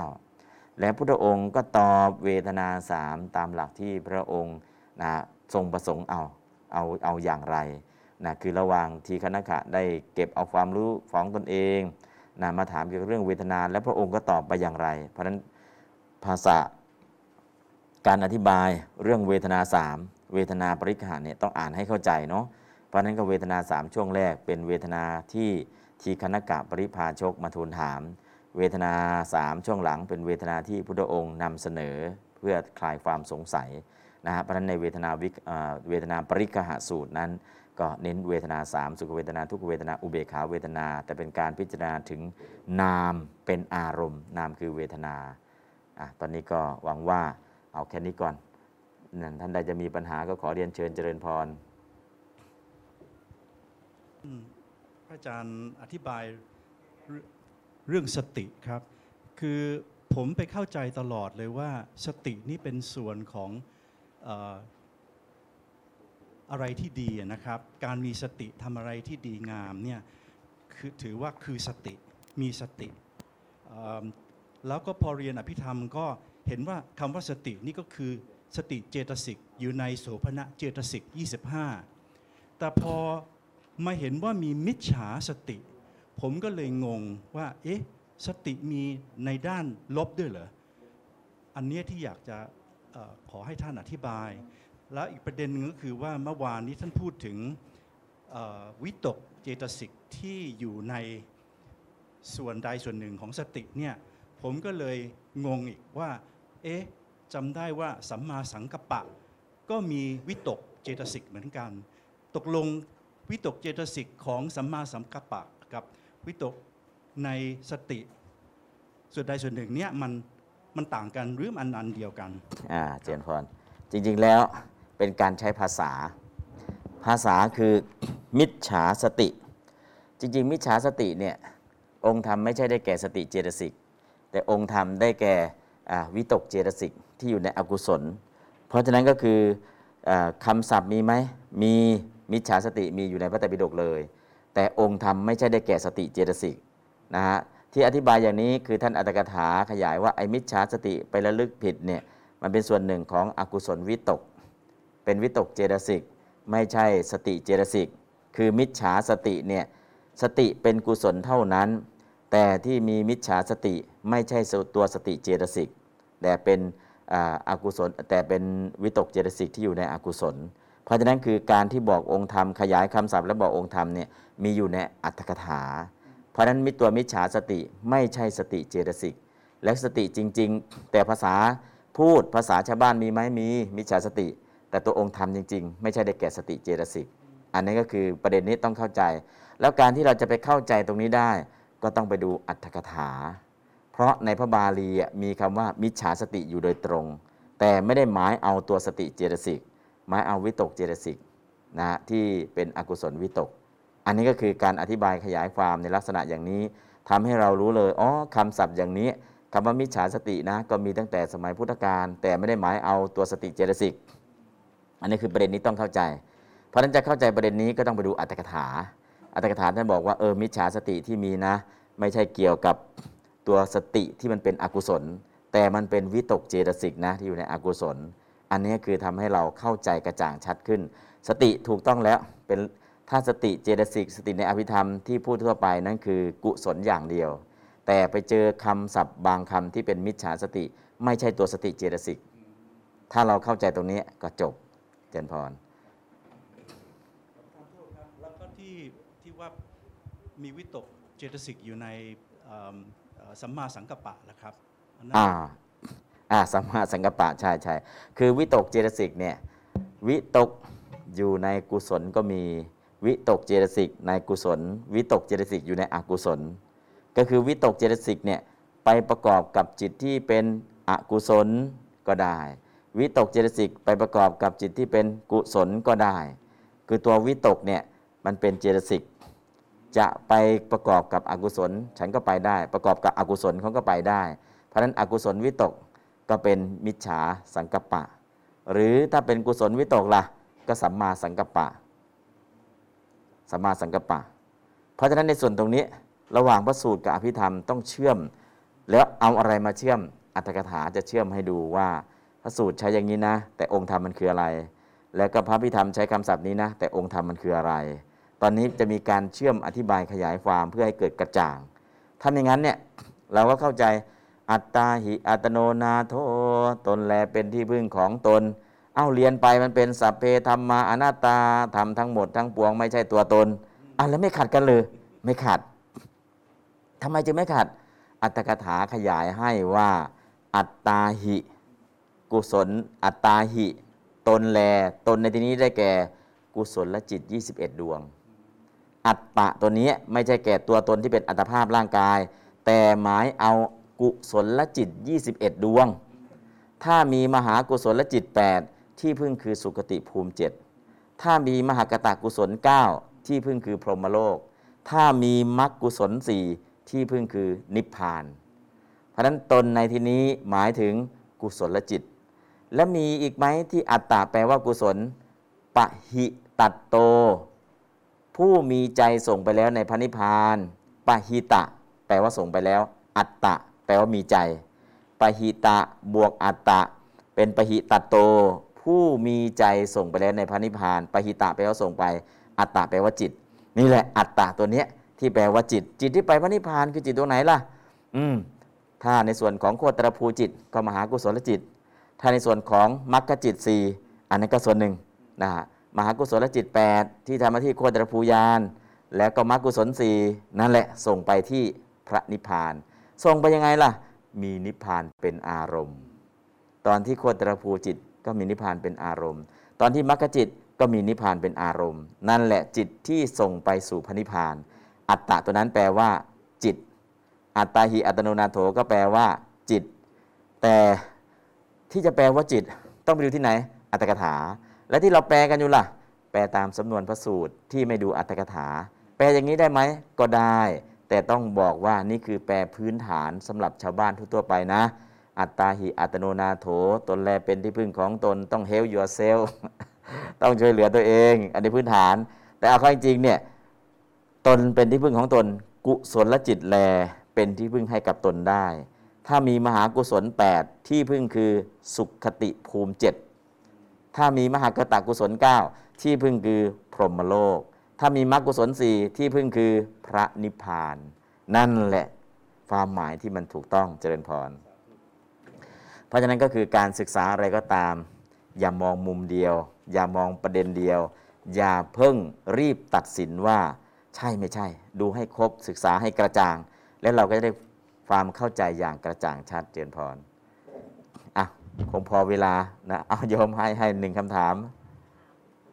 อะเปิดไมค์ก่อนจ้ะถามสองคำถามนะคะ จ้ะคือคำถามแรกคือการถวายพระข้าวพระพุทธเนี่ยถือมีอานิสงส์หรือมีโทษอย่างไรคำถามที่สองคือความเจ็บความแก่ของพระอรหันต์ถือเป็นทุกข์อริยสัจไหมอืมเอาแรกก่อนเนาะถวายข้าวพระพุทธจริง ๆ แล้วเนี่ย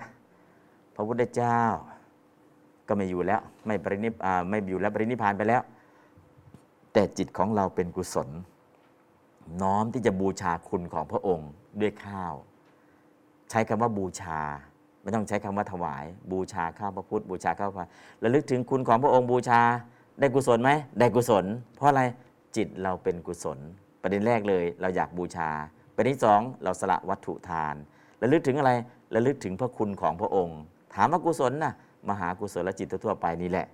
นะฮะเพราะฉะนั้นได้บุญได้กุศลไหมได้ แม้พระองค์จะไม่อยู่แล้ว แต่จิตของเราเป็นกุศลและลึกถึงคุณของพระองค์ แล้วก็บูชาด้วยอามิสบูชานะฮะอันนี้ก็คือเข้าใจประเด็นนี้ ส่วนอะอะพับอย่าอย่าไปใส่ใจบางรูปนะอ่าไม่ไม่ไม่ใช่ ก็คือเขาอธิบายตามที่เขาอยากอธิบาย คือจะอธิบายยังไงก็แล้วแต่ ที่บอกว่าติรปตปรามาสเอามาจากพระไตรปิฎกเล่มไหนอัตถกถาเล่มไหน คือบางทีอยากจะสอนให้มันชัดไปเลย แต่ว่าเอาความเห็นของตัวเองไปใส่ เพราะฉะนั้นน่ะที่ท่านบอกว่าเป็นติรปตปรามาสเนี่ยก็ถามท่านว่าเอามาจากพระไตรปิฎกเล่มไหน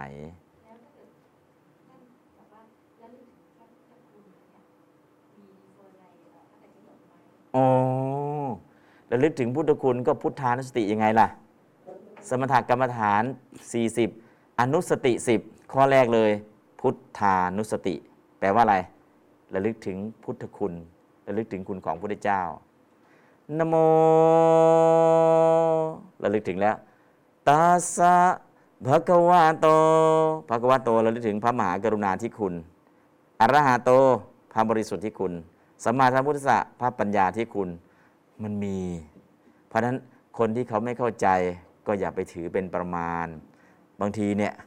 ก็อยากจะนำเสนออยากจะแสดงแต่จริงๆเนี่ยไม่ได้เรียนไม่ได้รู้ แต่อยากเรียนอยากอวดเรียนอวดรู้ อันนั้นก็เป็นเรื่องของเขาเนาะ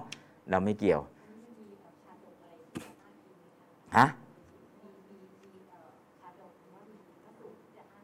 อ้างอิงว่าอ๋ออันนั้นตอนพระสูตรเยอะแยะเลยตอนนี้เดี๋ยว ตอนนี้ยังไม่ค่อยตรงประเด็นเท่าไหร่ เดี๋ยวเอาไว้ทีหลังเนาะเดี๋ยวเดี๋ยวไว้ทีหลังตอนพุทธคุณธรรมคุณอะไรต่างๆเนี่ยจะอธิบายให้ แต่ตอนนี้เอาแค่นี้ก่อน แล้วก็ส่วนทุกข์ของพระอริยะนะจริง ๆแล้ว ทุกข์ก็คือสภาวะที่มันเป็นจริง สภาวะที่มันเป็นจริงตามธรรมชาติเนี่ยสำหรับพระอริยะ ทุกขสัจจะคืออะไรล่ะชาติทุกชราทุกมรณะทุกทุกตามพระสูตรน่ะมี 12 ทุกตามอภิธรรมคือโลเกียจิต 81 เจสิต51 เว้นโลภะรูป 28 อันนี้ก็คือองค์ธรรมของทุกขสัจจะ องค์ธรรมของทุกขสัจจะหาให้เจอ และก็สภาวะของทุกข์คืออะไรหาให้เจอ แล้วก็จะรู้เลยว่ามันใช่ทุกข์ในอริยสัจไหมหนึ่งหาองค์ธรรมเขาให้เจอ องค์ธรรมจากพระสูตรมี 11 หรือ 12 อย่าง องค์ธรรมจากอภิธรรมคือ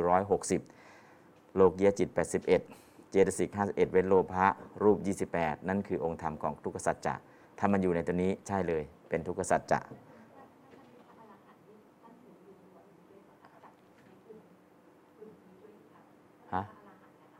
เป็นยังไงอ๋อทุกข์ทุกข์เหมือนกับเรา ทุกข์ของขันธ์ห้ามี แต่ทุกข์เพราะขันธ์ห้าไม่ได้ไปทำอันตรายให้ท่านเกิด โทมนัสแต่ของเราทุกข์แล้วเนี่ยเราตอบไปด้วยโทมนัสไม่พอใจแล้วพระอรหันต์ยังยังต้องนอนไหมนอนยังป่วยไหมป่วย มีทุกข์ไหมมีทุกข์พระมหากัสสปะ พระโมคคัลลานะ ป่วยทำยังไงล่ะ สวดโพชฌงค์ให้ท่านพอสวดโพชฌงค์ให้ท่าน ท่านก็จิตขั้นปีติอยู่ในโพชฌงค์แล้วอาการทุกขเวทนาก็ระงับดับหายไป ถามว่าท่านมีทุกข์ไหมมี แต่ทุกนี้ไม่เหมือนกับทุกของเรา ของเราทุกเราก็เกิดโทสะต่อ ของท่านก็เกิดการพิจารณาแตกต่างกันแค่ตรงนี้เจริญพรเอาละการถามตอบทางไลน์ก็ใช้เวลาเพียงเท่านี้ จากนี้เป็นต้นไปก็เข้าสู่โหมดปกติ อ่าใช่อ่าตอนนี้ผันและพูดประโยคตามบาลีและคำแปลนะฮะโกอรหาติวุจติ โกอันว่าใคร วุจติย่อมถูกเรียก หรืออันท่านย่อมเรียกอรหาติว่าพระอรหันต์นะฮะใครถูกเรียกว่าเป็นพระอรหันต์นะก็คำตอบก็คือ ภิกขุทัสหังเคหิสมนาคโตอรหาติวุจติภิกขุอนุภิกษุ สมนาคโตผู้ประกอบแล้วทัสหังเกหิด้วยองค์ทั้งหลายสิบวุจติย่อมถูกเรียกอรหาติว่าพระอรหันต์นะอันนี้ก็คือถามที่เป็นเอกพจน์ ถามที่เป็นผู้พจน์ ถามตอบเนาะเป็นเอกพจน์เป็นผู้พจน์อะลองแปลตาม โกอันว่าใคร วุจติย่อมถูกเรียก อันท่านย่อมเรียก อรหาติ ว่าพระอรหันต์ภิกขุ อันว่าภิกษุ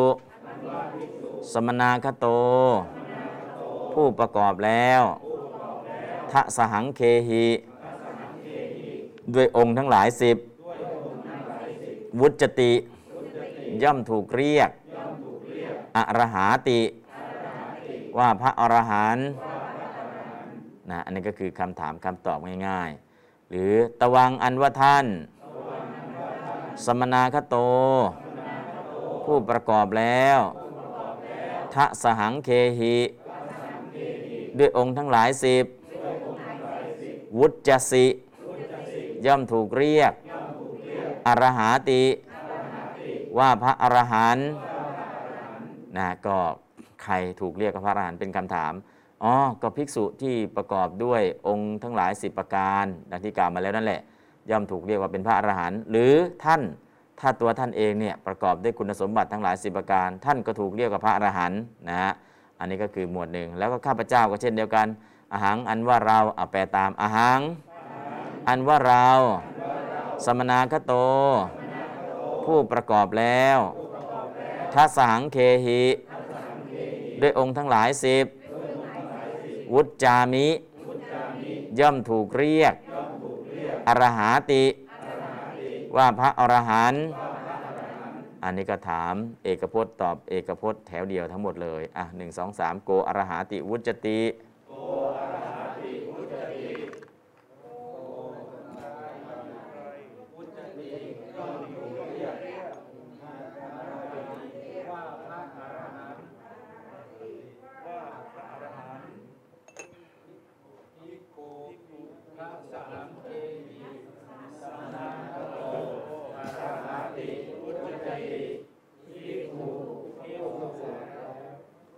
สมนาคโต ผู้ประกอบแล้วทัสสังเคหิด้วยองค์ทั้งหลายสิบวุจติย่อมถูกเรียกอนาหานิว่าพระอรหันต์ตวันตวันทัสสังเคหิสมนาคโตอรหาติวุจติตวันท่านสมนาคโต ผู้ประกอบแล้วทัสสังเคหิด้วยองค์ทั้งหลายสิบพุทธสิย่อมถูกเรียกอรหาติว่าพระอรหันต์อาหังทัสสังเคหิสมนาคโตอรหาติวุจจามิอาหังเราสมนาคโตผู้ประกอบแล้วทัสสังเคหิด้วยองค์ทั้งหลายสิบวุจจามิย่อมถูกเรียกอรหาติว่าพระอรหันต์ อืม อั นี่ก็คือเป็นการถามตอบด้วยเอกพจน์ ต่อไปดูการถามการตอบได้ผู้เกอันว่าการทั้งหลายวุจจันติย่อมถูกเรียก หรืออันท่านย่อมเรียกอรหาติว่าพระอรหันต์ใครทั้งหลายนะใครทั้งหลายย่อมถูกเรียกว่าพระอรหันต์นะใครโดนเรียกว่าพระอรหันต์นะคนกลุ่มไหนหลายคนนะก็ตั้งแต่สองคนขึ้นไปก็ใช้คำว่าเกคนเดียวก็โกสองคนขึ้นไปก็เกนะ อันนี้ก็เก อันว่าใครทั้งหลาย วุจันตินะวุจจติ วุจันติ วุจจสิ วุจจทะวุจจามิ วุจจามะนะอันนี้ก็คือถูกเรียกนะอันนี้ก็คือวัจธาตุแต่ลงในอัดกรรมนะเป็นกรรมวาจก เพราะนั้นก็โครงสร้างประโยคกระดูกแปลกๆนิดนึงเป็นของใหม่เนาะเดี๋ยวแปลตามกันแล้วกันเก อันว่าใครทั้งหลาย วุจจันติ ย่อมถูกเรียก อันท่านย่อมเรียกอรหาติ ว่าพระอรหันต์นะคำถามและคำตอบก็คือพิกขูอันว่าภิกษุทั้งหลาย สมนาคตา ผู้ประกอบแล้วทะสหังเคหิ ด้วยองค์ทั้งหลายสิบ วุจจันติ ย่อมถูกเรียก อรหาติ ว่าพระอรหันต์ตุมเห อันว่าท่านทั้งหลาย สมนาคตา ผู้ประกอบแล้ว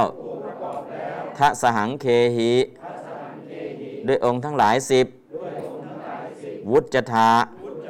ย่อมถูกเรียก อรหาติ ว่าพระอรหันต์ไม่ยัง อันว่าเราทั้งหลาย สมนาคตา ผู้ประกอบแล้วทัสหังเคหิ ด้วยองค์ทั้งหลายสิบ วุจจามะ ย่อมถูกเรียก อรหาติ ว่าพระอรหันต์เก อรหาวุจจันติ อ่านต่อเลยพิกขูทะสหังเคหิสัมมนาคตา อรหาติวุจจันติ ตุมเหทะสหังเคหิสัมนาคตาอรหาติวุจจะทะมะยังทะสหังเคหิสัมนาคตาอรหาติวุจจามะอันนี้ก็คือคำแปลอะลองอ่านแปลพร้อมกันเกอรหาติวุจจันติเก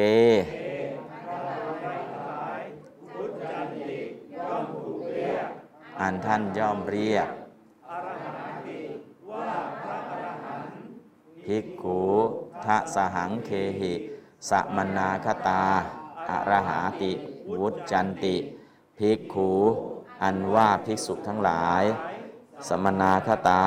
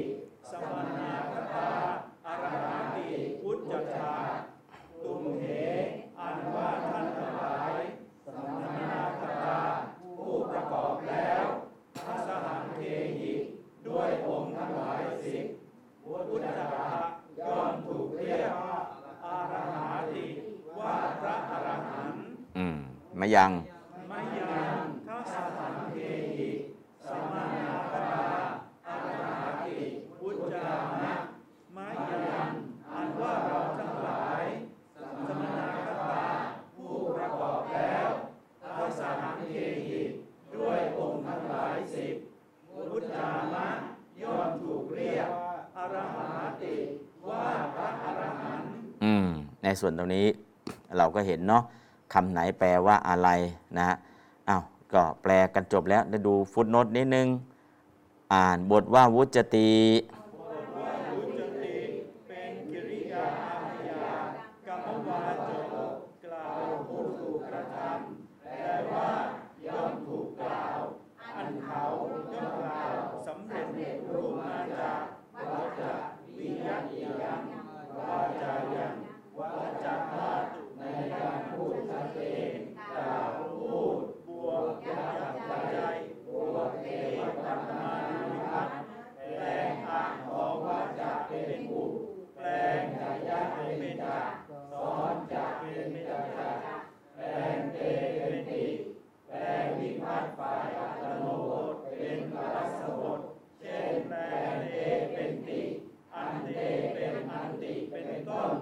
แค่นี้ก่อน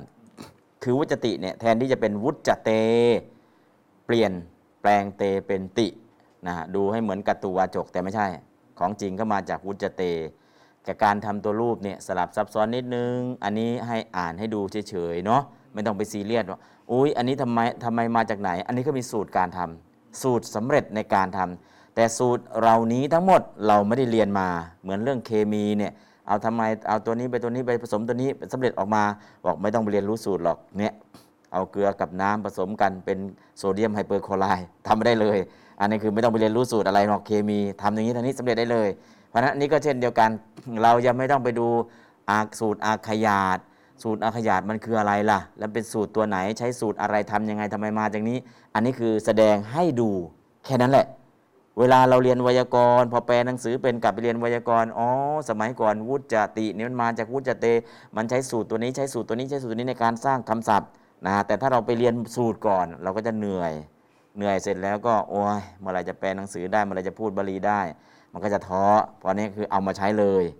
เรียนยุทธเสร็จก่อน พอเรียนยุทธเสร็จพอใช้เป็นแล้ว พอใช้เป็นแล้วเนี่ยให้หาเงินทีหลัง ตอนแรกก็เป็นเด็กก็แบมือขอพ่อแม่ก่อนใช้ไปก่อนนะ เรียนจบค่อยหาเงิน เพราะฉะนั้นตอนนี้พื้นฐานเลยเนี่ยเอามาใช้เลย พอใช้เป็นเสร็จต่อไปเนี่ยไปเรียนรู้สูตรอ๋อไวยากรณ์เข้ามาจากนี้เองจากนี้เองนะให้เรียนรู้ไวยากรณ์ในลักษณะอย่างนี้ คือตอนนี้ใช้ใช้ไปใช้ไปอาทำอย่างนี้สำเร็จรู้นี้ทำนี้แต่ไอ้เรื่องของสูตรในการสำเร็จตัวรูปเนี่ยอย่าเพิ่งไปสงสัยนะบางทีอ่าพ่อไปทำอะไรมาได้เงินมาเยอะอะแม่ไปทำอะไรมาได้เงินมาให้ลูกใช้ทุกวันเลย ตอนนี้เพิ่งรู้ใช้เงินไปก่อนเรียนไปก่อนพอเรียนจบโห ไปต้องไปทำงานเนาะต้องรับจ้างเนาะแต่เป็นผู้บริหารเนาะจึงจะได้เงินนะแต่ตอนนี้ยังไม่ต้องถามว่า พ่อไปเอาเงินมาจากไหนแม่ไปเอาเงินมาจากไหน ลูกอยากจะหาด้วย อย่าพึ่งเนาะใช้ไปก่อนเลย อันนี้ก็เช่นเดียวกัน มันใช้สูตรอะไรในการสำเร็จตัวรูปอยังไม่ต้องไปสงสัยอะไรมาก ใช้พอใช้เป็นเสร็จแล้วต่อไปเราจะสร้างคำศัพท์เหล่านี้ขึ้นมาเองในภายหลังนะฮะให้ไปสเต็ปอย่างนี้เอาละตอนนี้ก็เห็นอะไรมันยากๆอย่าพึ่งใส่ใจให้รู้ว่าอ๋อที่มาที่ไปอย่างนี้แหละนะ อะต่อไปไปดูข้างหลังอ่าวิธีผันผันอะไรล่ะ เมื่อกี้ที่เราใช้แล้วเนี่ยเราจะดูคร่าวๆ วิธีผันประธานกับกริยา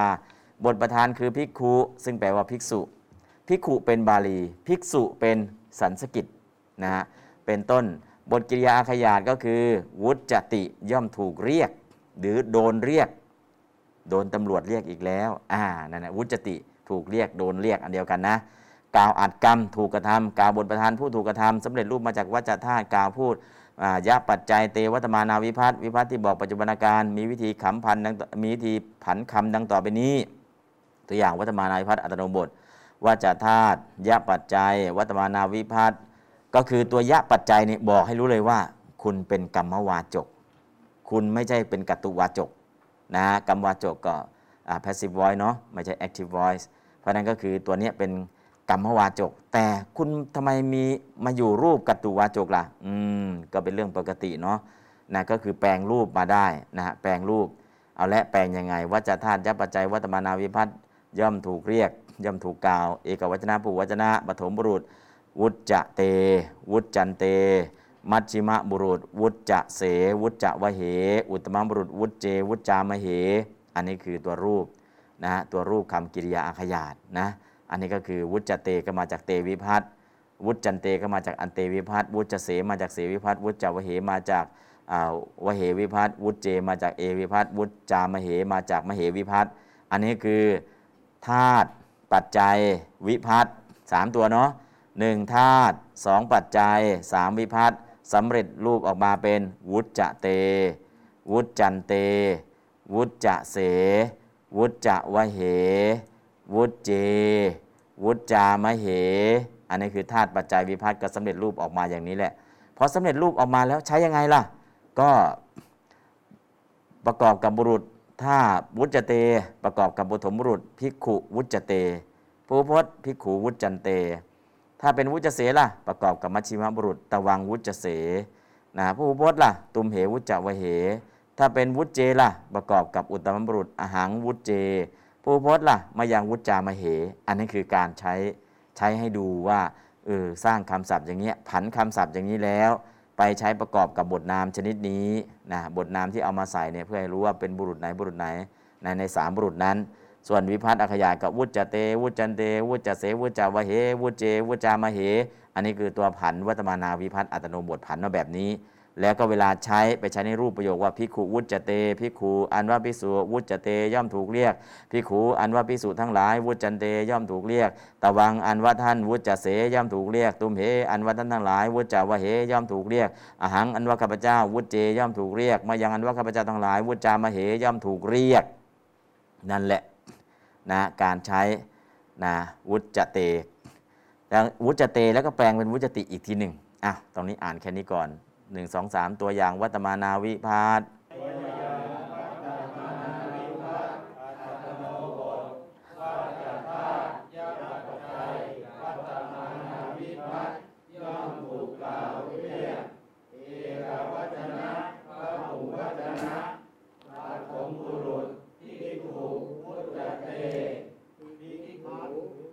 อ๋อเดี๋ยวเดี๋ยวเดี๋ยวเอาเดี๋ยวจะเพิ่งเอาเอาแค่เลยวุจเตวุจจันเตก่อนเลย ฐมบุรุษวุจเต วุจันเตอย่างนี้เลย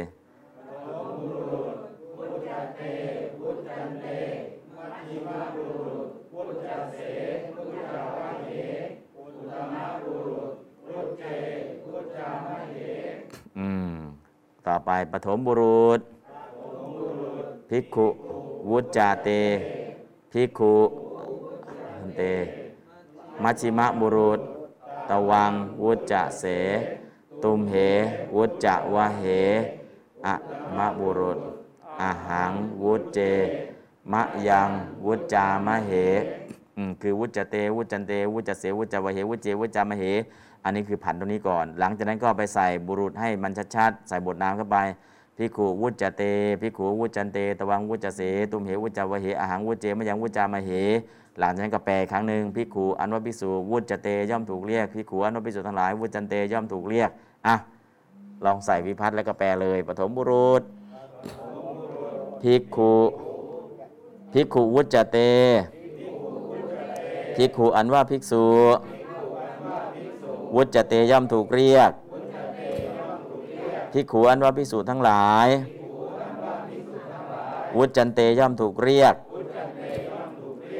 มัชชิมะบุรุษ ตวังอันว่าท่าน วุจจเสย่อมถูกเรียก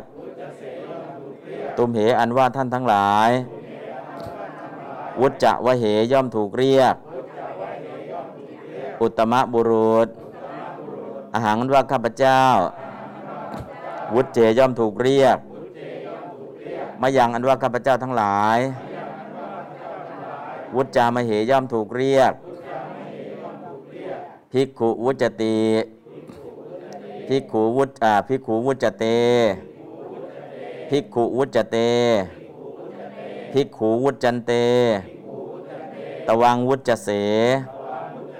ตุมเหวุจจะวะเหอาหารวุจเจมยังวุจจามเหปฐมบุรุษ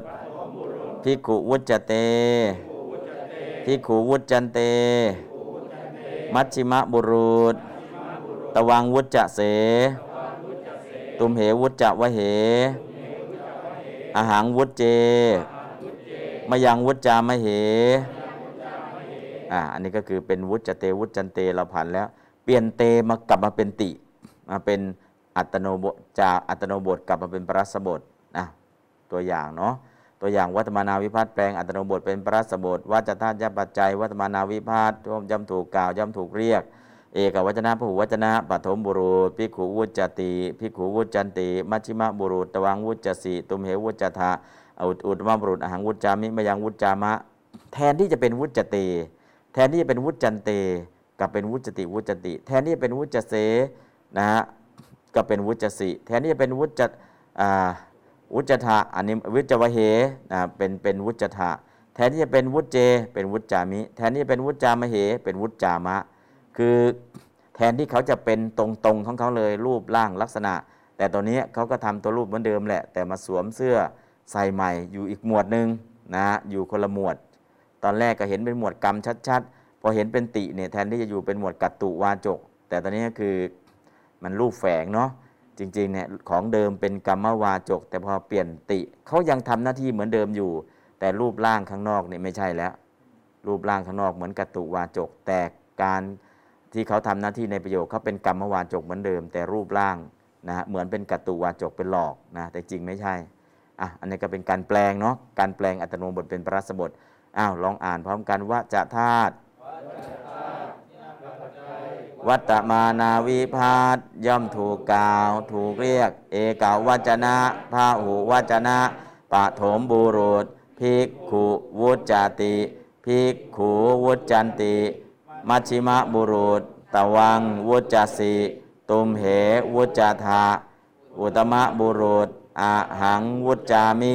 มะยังวุจจามะอะภิกขุอนว่าภิกษุวุจจติย่อมถูกเรียกภิกขุอันว่าภิกษุทั้งหลาย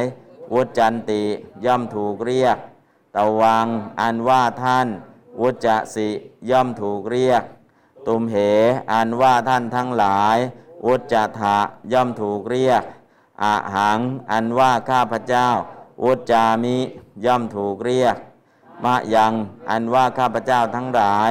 วุจจามะย่อมถูกเรียก เอาละที่ผ่านมาทั้งหมดเนี่ยยังไม่เข้าใจยังจำไม่ได้ไม่เป็นไร เดี๋ยวอนาคตก็จะมีอย่างนี้มาอีกมาอีก เพราะฉะนั้นอันนี้ให้ได้ยินผ่านหูผ่านตาผ่านหูผ่านตาเออตรงนี้เนี่ย วิพัฒน์เหล่านี้รูปเหล่านี้ยังไม่เคยเจอยังไม่เคยมาเจอตรงนี้แล้วก็แปลเลย นี่คือเอามาจากของจริงที่อยู่ในพระบาลี แล้วก็มาแปล แล้วก็ดึงเข้าสู่ไวยากรณ์ โดยที่ไวยากรณ์เหล่านี้เรายังไม่เคยเรียนนะเพราะฉะนั้นไม่ต้องไปซีเรียสว่าจะเข้าใจไม่เข้าใจนะไม่ไม่ต้องซีเรียสในส่วนตัวนี้เลย แล้วก็ที่สำคัญก็คือ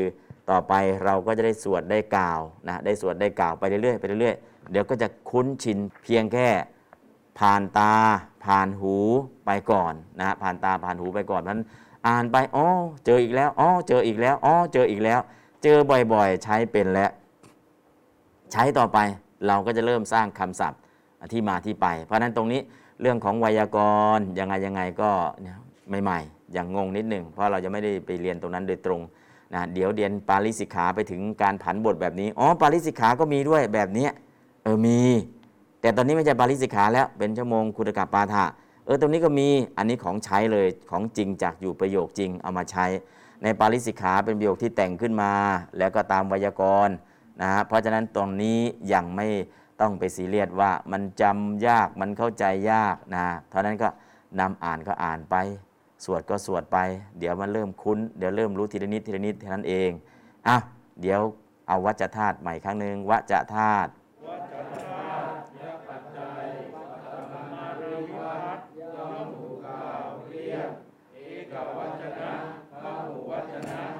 บทนามไม่ต้อง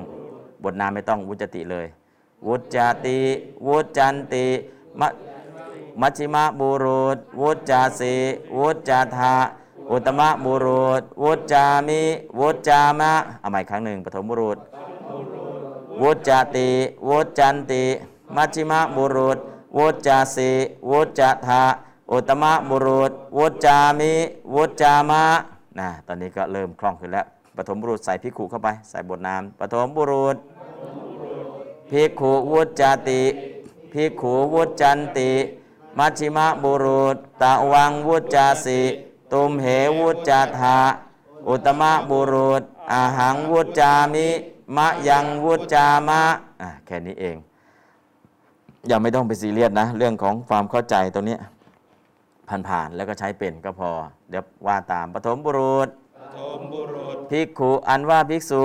ภิกขุอันว่าภิกษุวุจติย่อมถูกเรียก วุจติย่อมถูกเรียกภิกขุอันว่าภิกษุทั้งหลาย ภิกขุอันว่าภิกษุทั้งหลาย วุจจันติย่อมถูกเรียก วุจจันติย่อมถูกเรียก มัชชิมะบุรุษ มัชฌิมาบุรุษ ตวังอันว่าท่าน ตวางอันว่าท่าน วุจสิย่อมถูกเรียก วุจสีย่อมถูกเรียก ตุมเหอันว่าท่านทั้งหลาย ตุมเหอันว่าท่านทั้งหลาย วุจถะย่อมถูกเรียก วุจธาย่อมถูกเรียก อุตตมะบุรุษอุ ตตมะบุรุษอหังอันว่าข้าพเจ้า อาหารอันว่าข้าพเจ้า วุจจามิย่อมถูกเรียก วุจจามิย่อมถูกเรียกมายังอันว่าข้าพเจ้าทั้งหลาย มายังอันว่าข้าพเจ้าทั้งหลาย วุจจามะย่อมถูกเรียก วุจจามะย่อมถูกเรียก อะ ตอนนี้ก็ถือว่าผ่านเนาะเนี่ยเตวิพัฒน์แปลงเป็นติได้ แม้วิพัฒน์ที่เหลือก็แปลงโดยวิธีนี้ อันเตเป็นอันติเสเป็นสิวเหเป็นทะเอเป็นมิมเหเป็นมะ อันนี้คือการแปลงแปลงรูปนะ อันนี้ก็ยังไม่ได้สำคัญกับเราอ่าตรงนี้เดี๋ยวจะเข้าไปสู่โหมด การคัดการเขียน คัดตามแบบด้วยตัวบรรจงอะตอนจะคัดเขียนนี่อ่านก่อนสักรอบก่อนดีกว่า โกอรหาติวุจติ อะระหาติวุจติโกอันว่าใคร โกอันว่าใคร วุจติย่อมถูกเรียก วุจติย่อมถูกเรียก อันท่านย่อมเรียก อันท่านย่อมเรียก อรหาติ อรหาติ ว่าพระอรหันต์ว่าพระอรหันต์ภิกขุ ภิกขุ อันว่าภิกษุ อันว่าภิกษุ สมนาคโต สมนาคโต ผู้ประกอบแล้วผู้ประกอบแล้วทะสหังเคหิถ้าสหังเคหิด้วยองค์ทั้งหลายสิบด้วยองค์ทั้งหลายสิบวุจติย่อมถูกเรียกวุจติย่อมถูกเรียกอรหาติว่าพระอรหันต์อรหาติว่าพระอรหันต์ภิกขุอันว่าภิกษุทั้งหลายภิกขุอันว่าภิกษุ ทั้งหลาย สมนาคตาผู้ประกอบแล้ว สมนาคตาผู้ประกอบแล้วทะสหังเคหิถ้าสหังเคหิด้วยองค์ทั้งหลายสิบด้วยองค์ทั้งหลายสิบวุจจันติย่อมถูกเรียกวุจันติย่อมถูกเรียก อรหาติว่าพระอรหันต์อรหาติว่าพระอรหันต์ตวังอันว่าท่าน ตวางันว่าท่าน สมนาคโต สมนาคโต ผู้ประกอบแล้วผู้ประกอบแล้วทะสหังเคหิถ้าสหังเคหิด้วยองค์ทั้งหลายสิบด้วยองค์ทั้งห ลายสิบวุจสิย่อมถูกเรียก วุจสีย่อมถูกเรียกอรหาติว่าพระอรหันต์อรหาติว่าพระอรหันต์ตุมเหอันว่าท่านทั้งหลาย เหอันว่าท่านท่านทั้งหลาย สมนาคตาผู้ประกอบแล้ว สมนาคตาผู้ประกอบแล้วพระสหังเคหิด้วยองค์ทั้งหลายสิบทัสสังเคหีด้วยองค์ทั้งหลายสิบวุจถะย่อมถูกเรียกพุทธาย่อมถูกเรียกอรหาติว่าพระอรหันต์อรหาติว่าพระอรหันต์อหังอันว่าเราหามันว่าเรา สมนาคโตสมนาคโตผู้ประกอบแล้วผู้ประกอบแล้วทะสหังเคหิทัสสังเคหีด้วยองค์ทั้งหลายสิบด้วยองค์ทั้งหลายสิบวุจจามิย่อมถูกเรียก อรหาติว่าพระอรหันต์อรหาติว่าพระอรหันต์มายังอันว่าเราทั้งหลายมายังอันว่าเราทั้งหลาย สมนาคตาผู้ประกอบแล้วสมนาคตาผู้ประกอบแล้วทะสหังเคหิทัสสังเคหีด้วยองค์ทั้งหลายสิบด้ วยองค์ทั้งหลายสิบวุจจามะย่อมถูกเรียกพุทธามะย่อมถูกเรียก อรหาติ อรหาติ ว่าพระอรหันต์ว่าพระอรหันต์อะอีกครั้งหนึ่ง โกอรหาติวุจติ โกอรหาติวุจติ ภิกขุภิกขุทะสหังเคหิสมนาคโตอิสมนาคโต อรหาติวุจติ อรหาติวุจติภิกขุภิกขุทะสหังเคหิสมนาคตา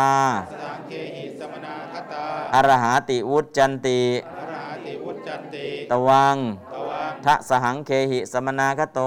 สสังเคหิสมนาคโตอรหาติวุจสิอรหาติวุจสิตุมเหตุมเหทะสหังเคหิสมนาคตาสสัง เคหิสมนาคตาอรหาติวุจทาอรหาติวุจทาอะหังอาหังทะสหังเคหิสมนาคโต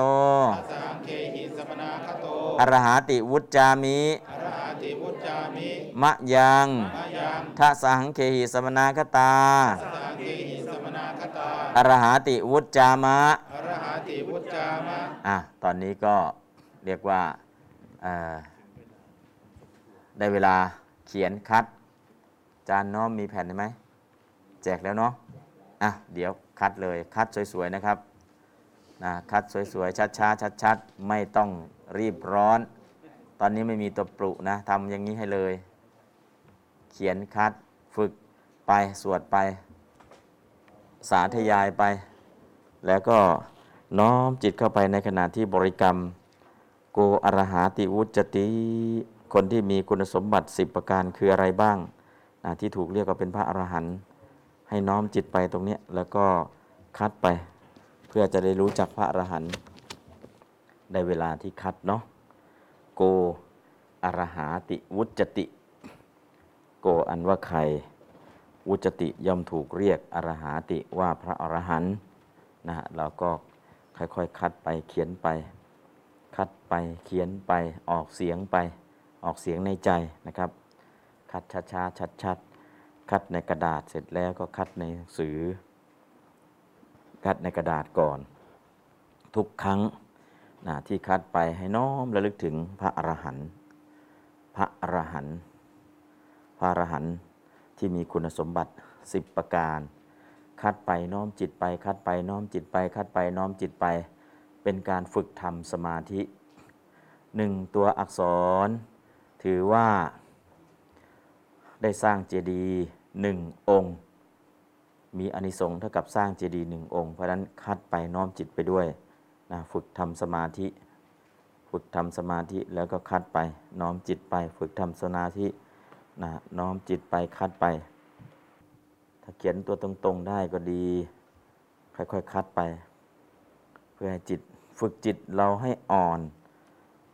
ฝึกจิตเราให้ควรแก่การงาน กายะปาคุญญาตา จิตตะปาคุญญาตา กายุชุกตา จิตตุชุกตา กายะกัมมัญญตา จิตตะกัมมัญญตา จิตของเราจะได้ควรต่อการงานที่เป็นกุศล เหมือนการที่จะทำขนมอะไรก็แล้วแต่เขาจะมีการนวดแป้ง นวดจนแป้งมันอ่อนแล้วได้ที่แล้ว จะไปทำขนมอะไรก็แล้วแต่ แป้งเหล่านั้นทั้งหมดเนี่ยอ่า บางทีกระบดมาละเอียดแล้วทำไมต้องมานวดล่ะ ให้แป้งมันอ่อนก่อน ถ้าแป้งมันอ่อน พร้อมแล้วที่จะทำขนมนะก็ไปทำได้เลย จิตของเราก็เช่นเดียวกัน ก็ตั้งใจมาเรียนอยู่แล้วนั่นแหละอาแต่ทำไมต้องมาให้ฝึกตรงนี้ล่ะ เพื่อให้จิตของเราอ่อนน้อมไป เพื่อที่จะทำกุศลยิ่งยิ่งขึ้นไป เพราะฉะนั้นการคัดการเขียนก็จะเป็นประโยชน์นะสำหรับทุกท่าน ฝึกให้จิตเป็นสมาธิ ฝึกคัดลายมือนะแล้วก็ที่สำคัญก็คือทุกตัวอักษรมีองค์ธรรมอยู่ทั้งหมด เมื่อมีองค์ธรรมเนี่ยใจเราน้อมไปได้ก็เหมือนกับเรียนรู้รับรู้เกี่ยวกับเรื่องขององค์ธรรมนะเรียนรู้รับรู้เกี่ยวกับเรื่องขององค์ธรรมนะใจของเราก็สามารถที่จะน้อมจิตเข้าไป เพื่อได้ธรรมะที่มันสูงยิ่งยิ่งขึ้นนะเพราะนั้นก็คือที่คัดอยู่นี้ ก็เป็นส่วนหนึ่งของวิปัสนา วิปัสนาในที่นี้ก็คือกุมารปัญหา เป็นเนื้อหาของวิปัสนากรรมฐาน ที่พระพุทธเจ้าได้ถามกับสามเณรโสปากะ อย่างเช่น เอกนามากิง อะไรเอ่ยหนึ่งไม่มีสองสัพเพสตตาอาหารติติกาหนึ่งไม่มีสองคืออาหาร เพราะสัตว์ทั้งหลายอยู่ได้ด้วยอาหารทเวนามกิง อะไรเอ่ยมีแค่สองไม่มีสาม นามันจะรู้ปัญจะโลกนี้ทั้งใบก็มีแค่รูปธรรมกับนามธรรมนอกจากรูปนอกจากนามไม่มีอย่างอื่น อันนี้ก็ให้น้อมจิตเข้าไปในลักษณะอย่างนี้ ฝึกคัดฝึกเขียน ฝึกคัดฝึกเขียนนะฮะส่วนความเข้าใจยังไม่ต้องไปซีเรียสเนาะ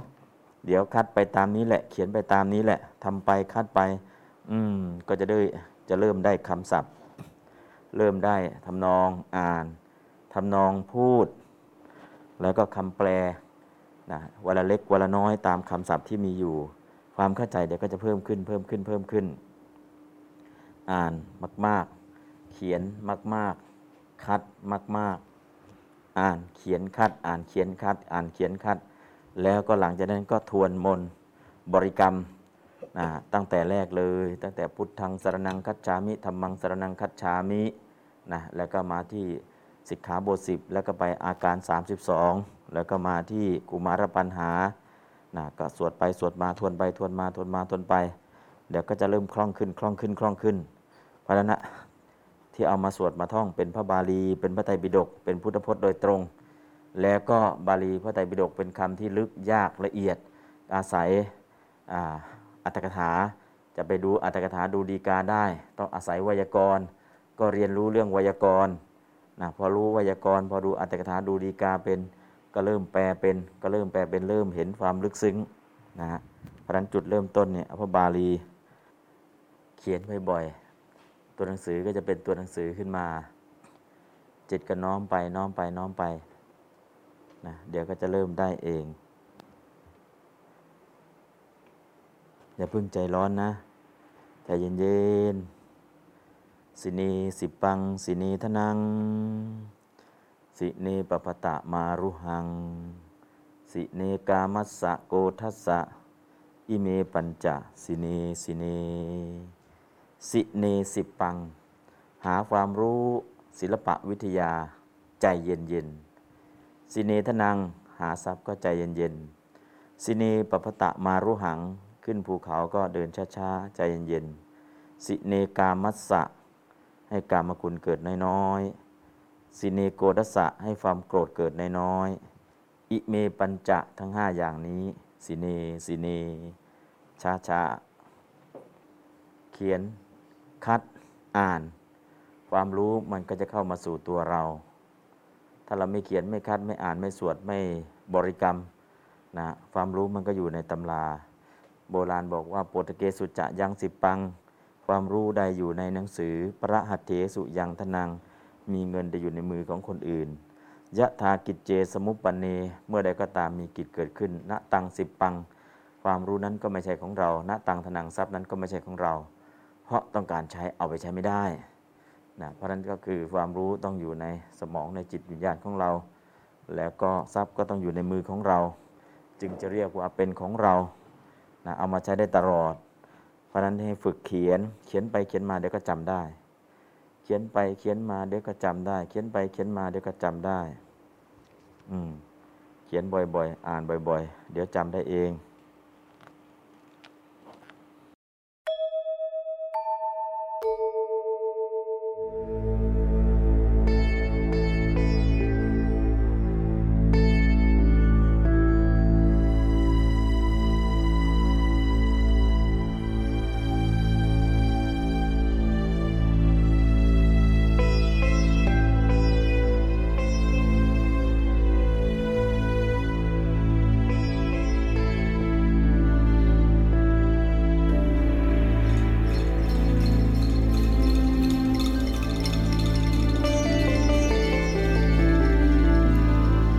जतखेपानुपेतां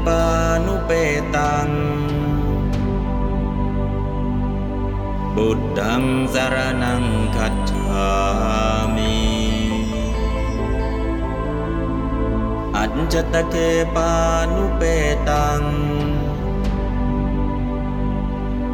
धम्मं शरणं गच्छ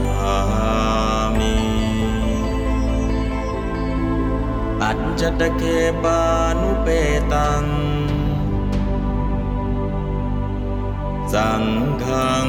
สารนังคัจฉา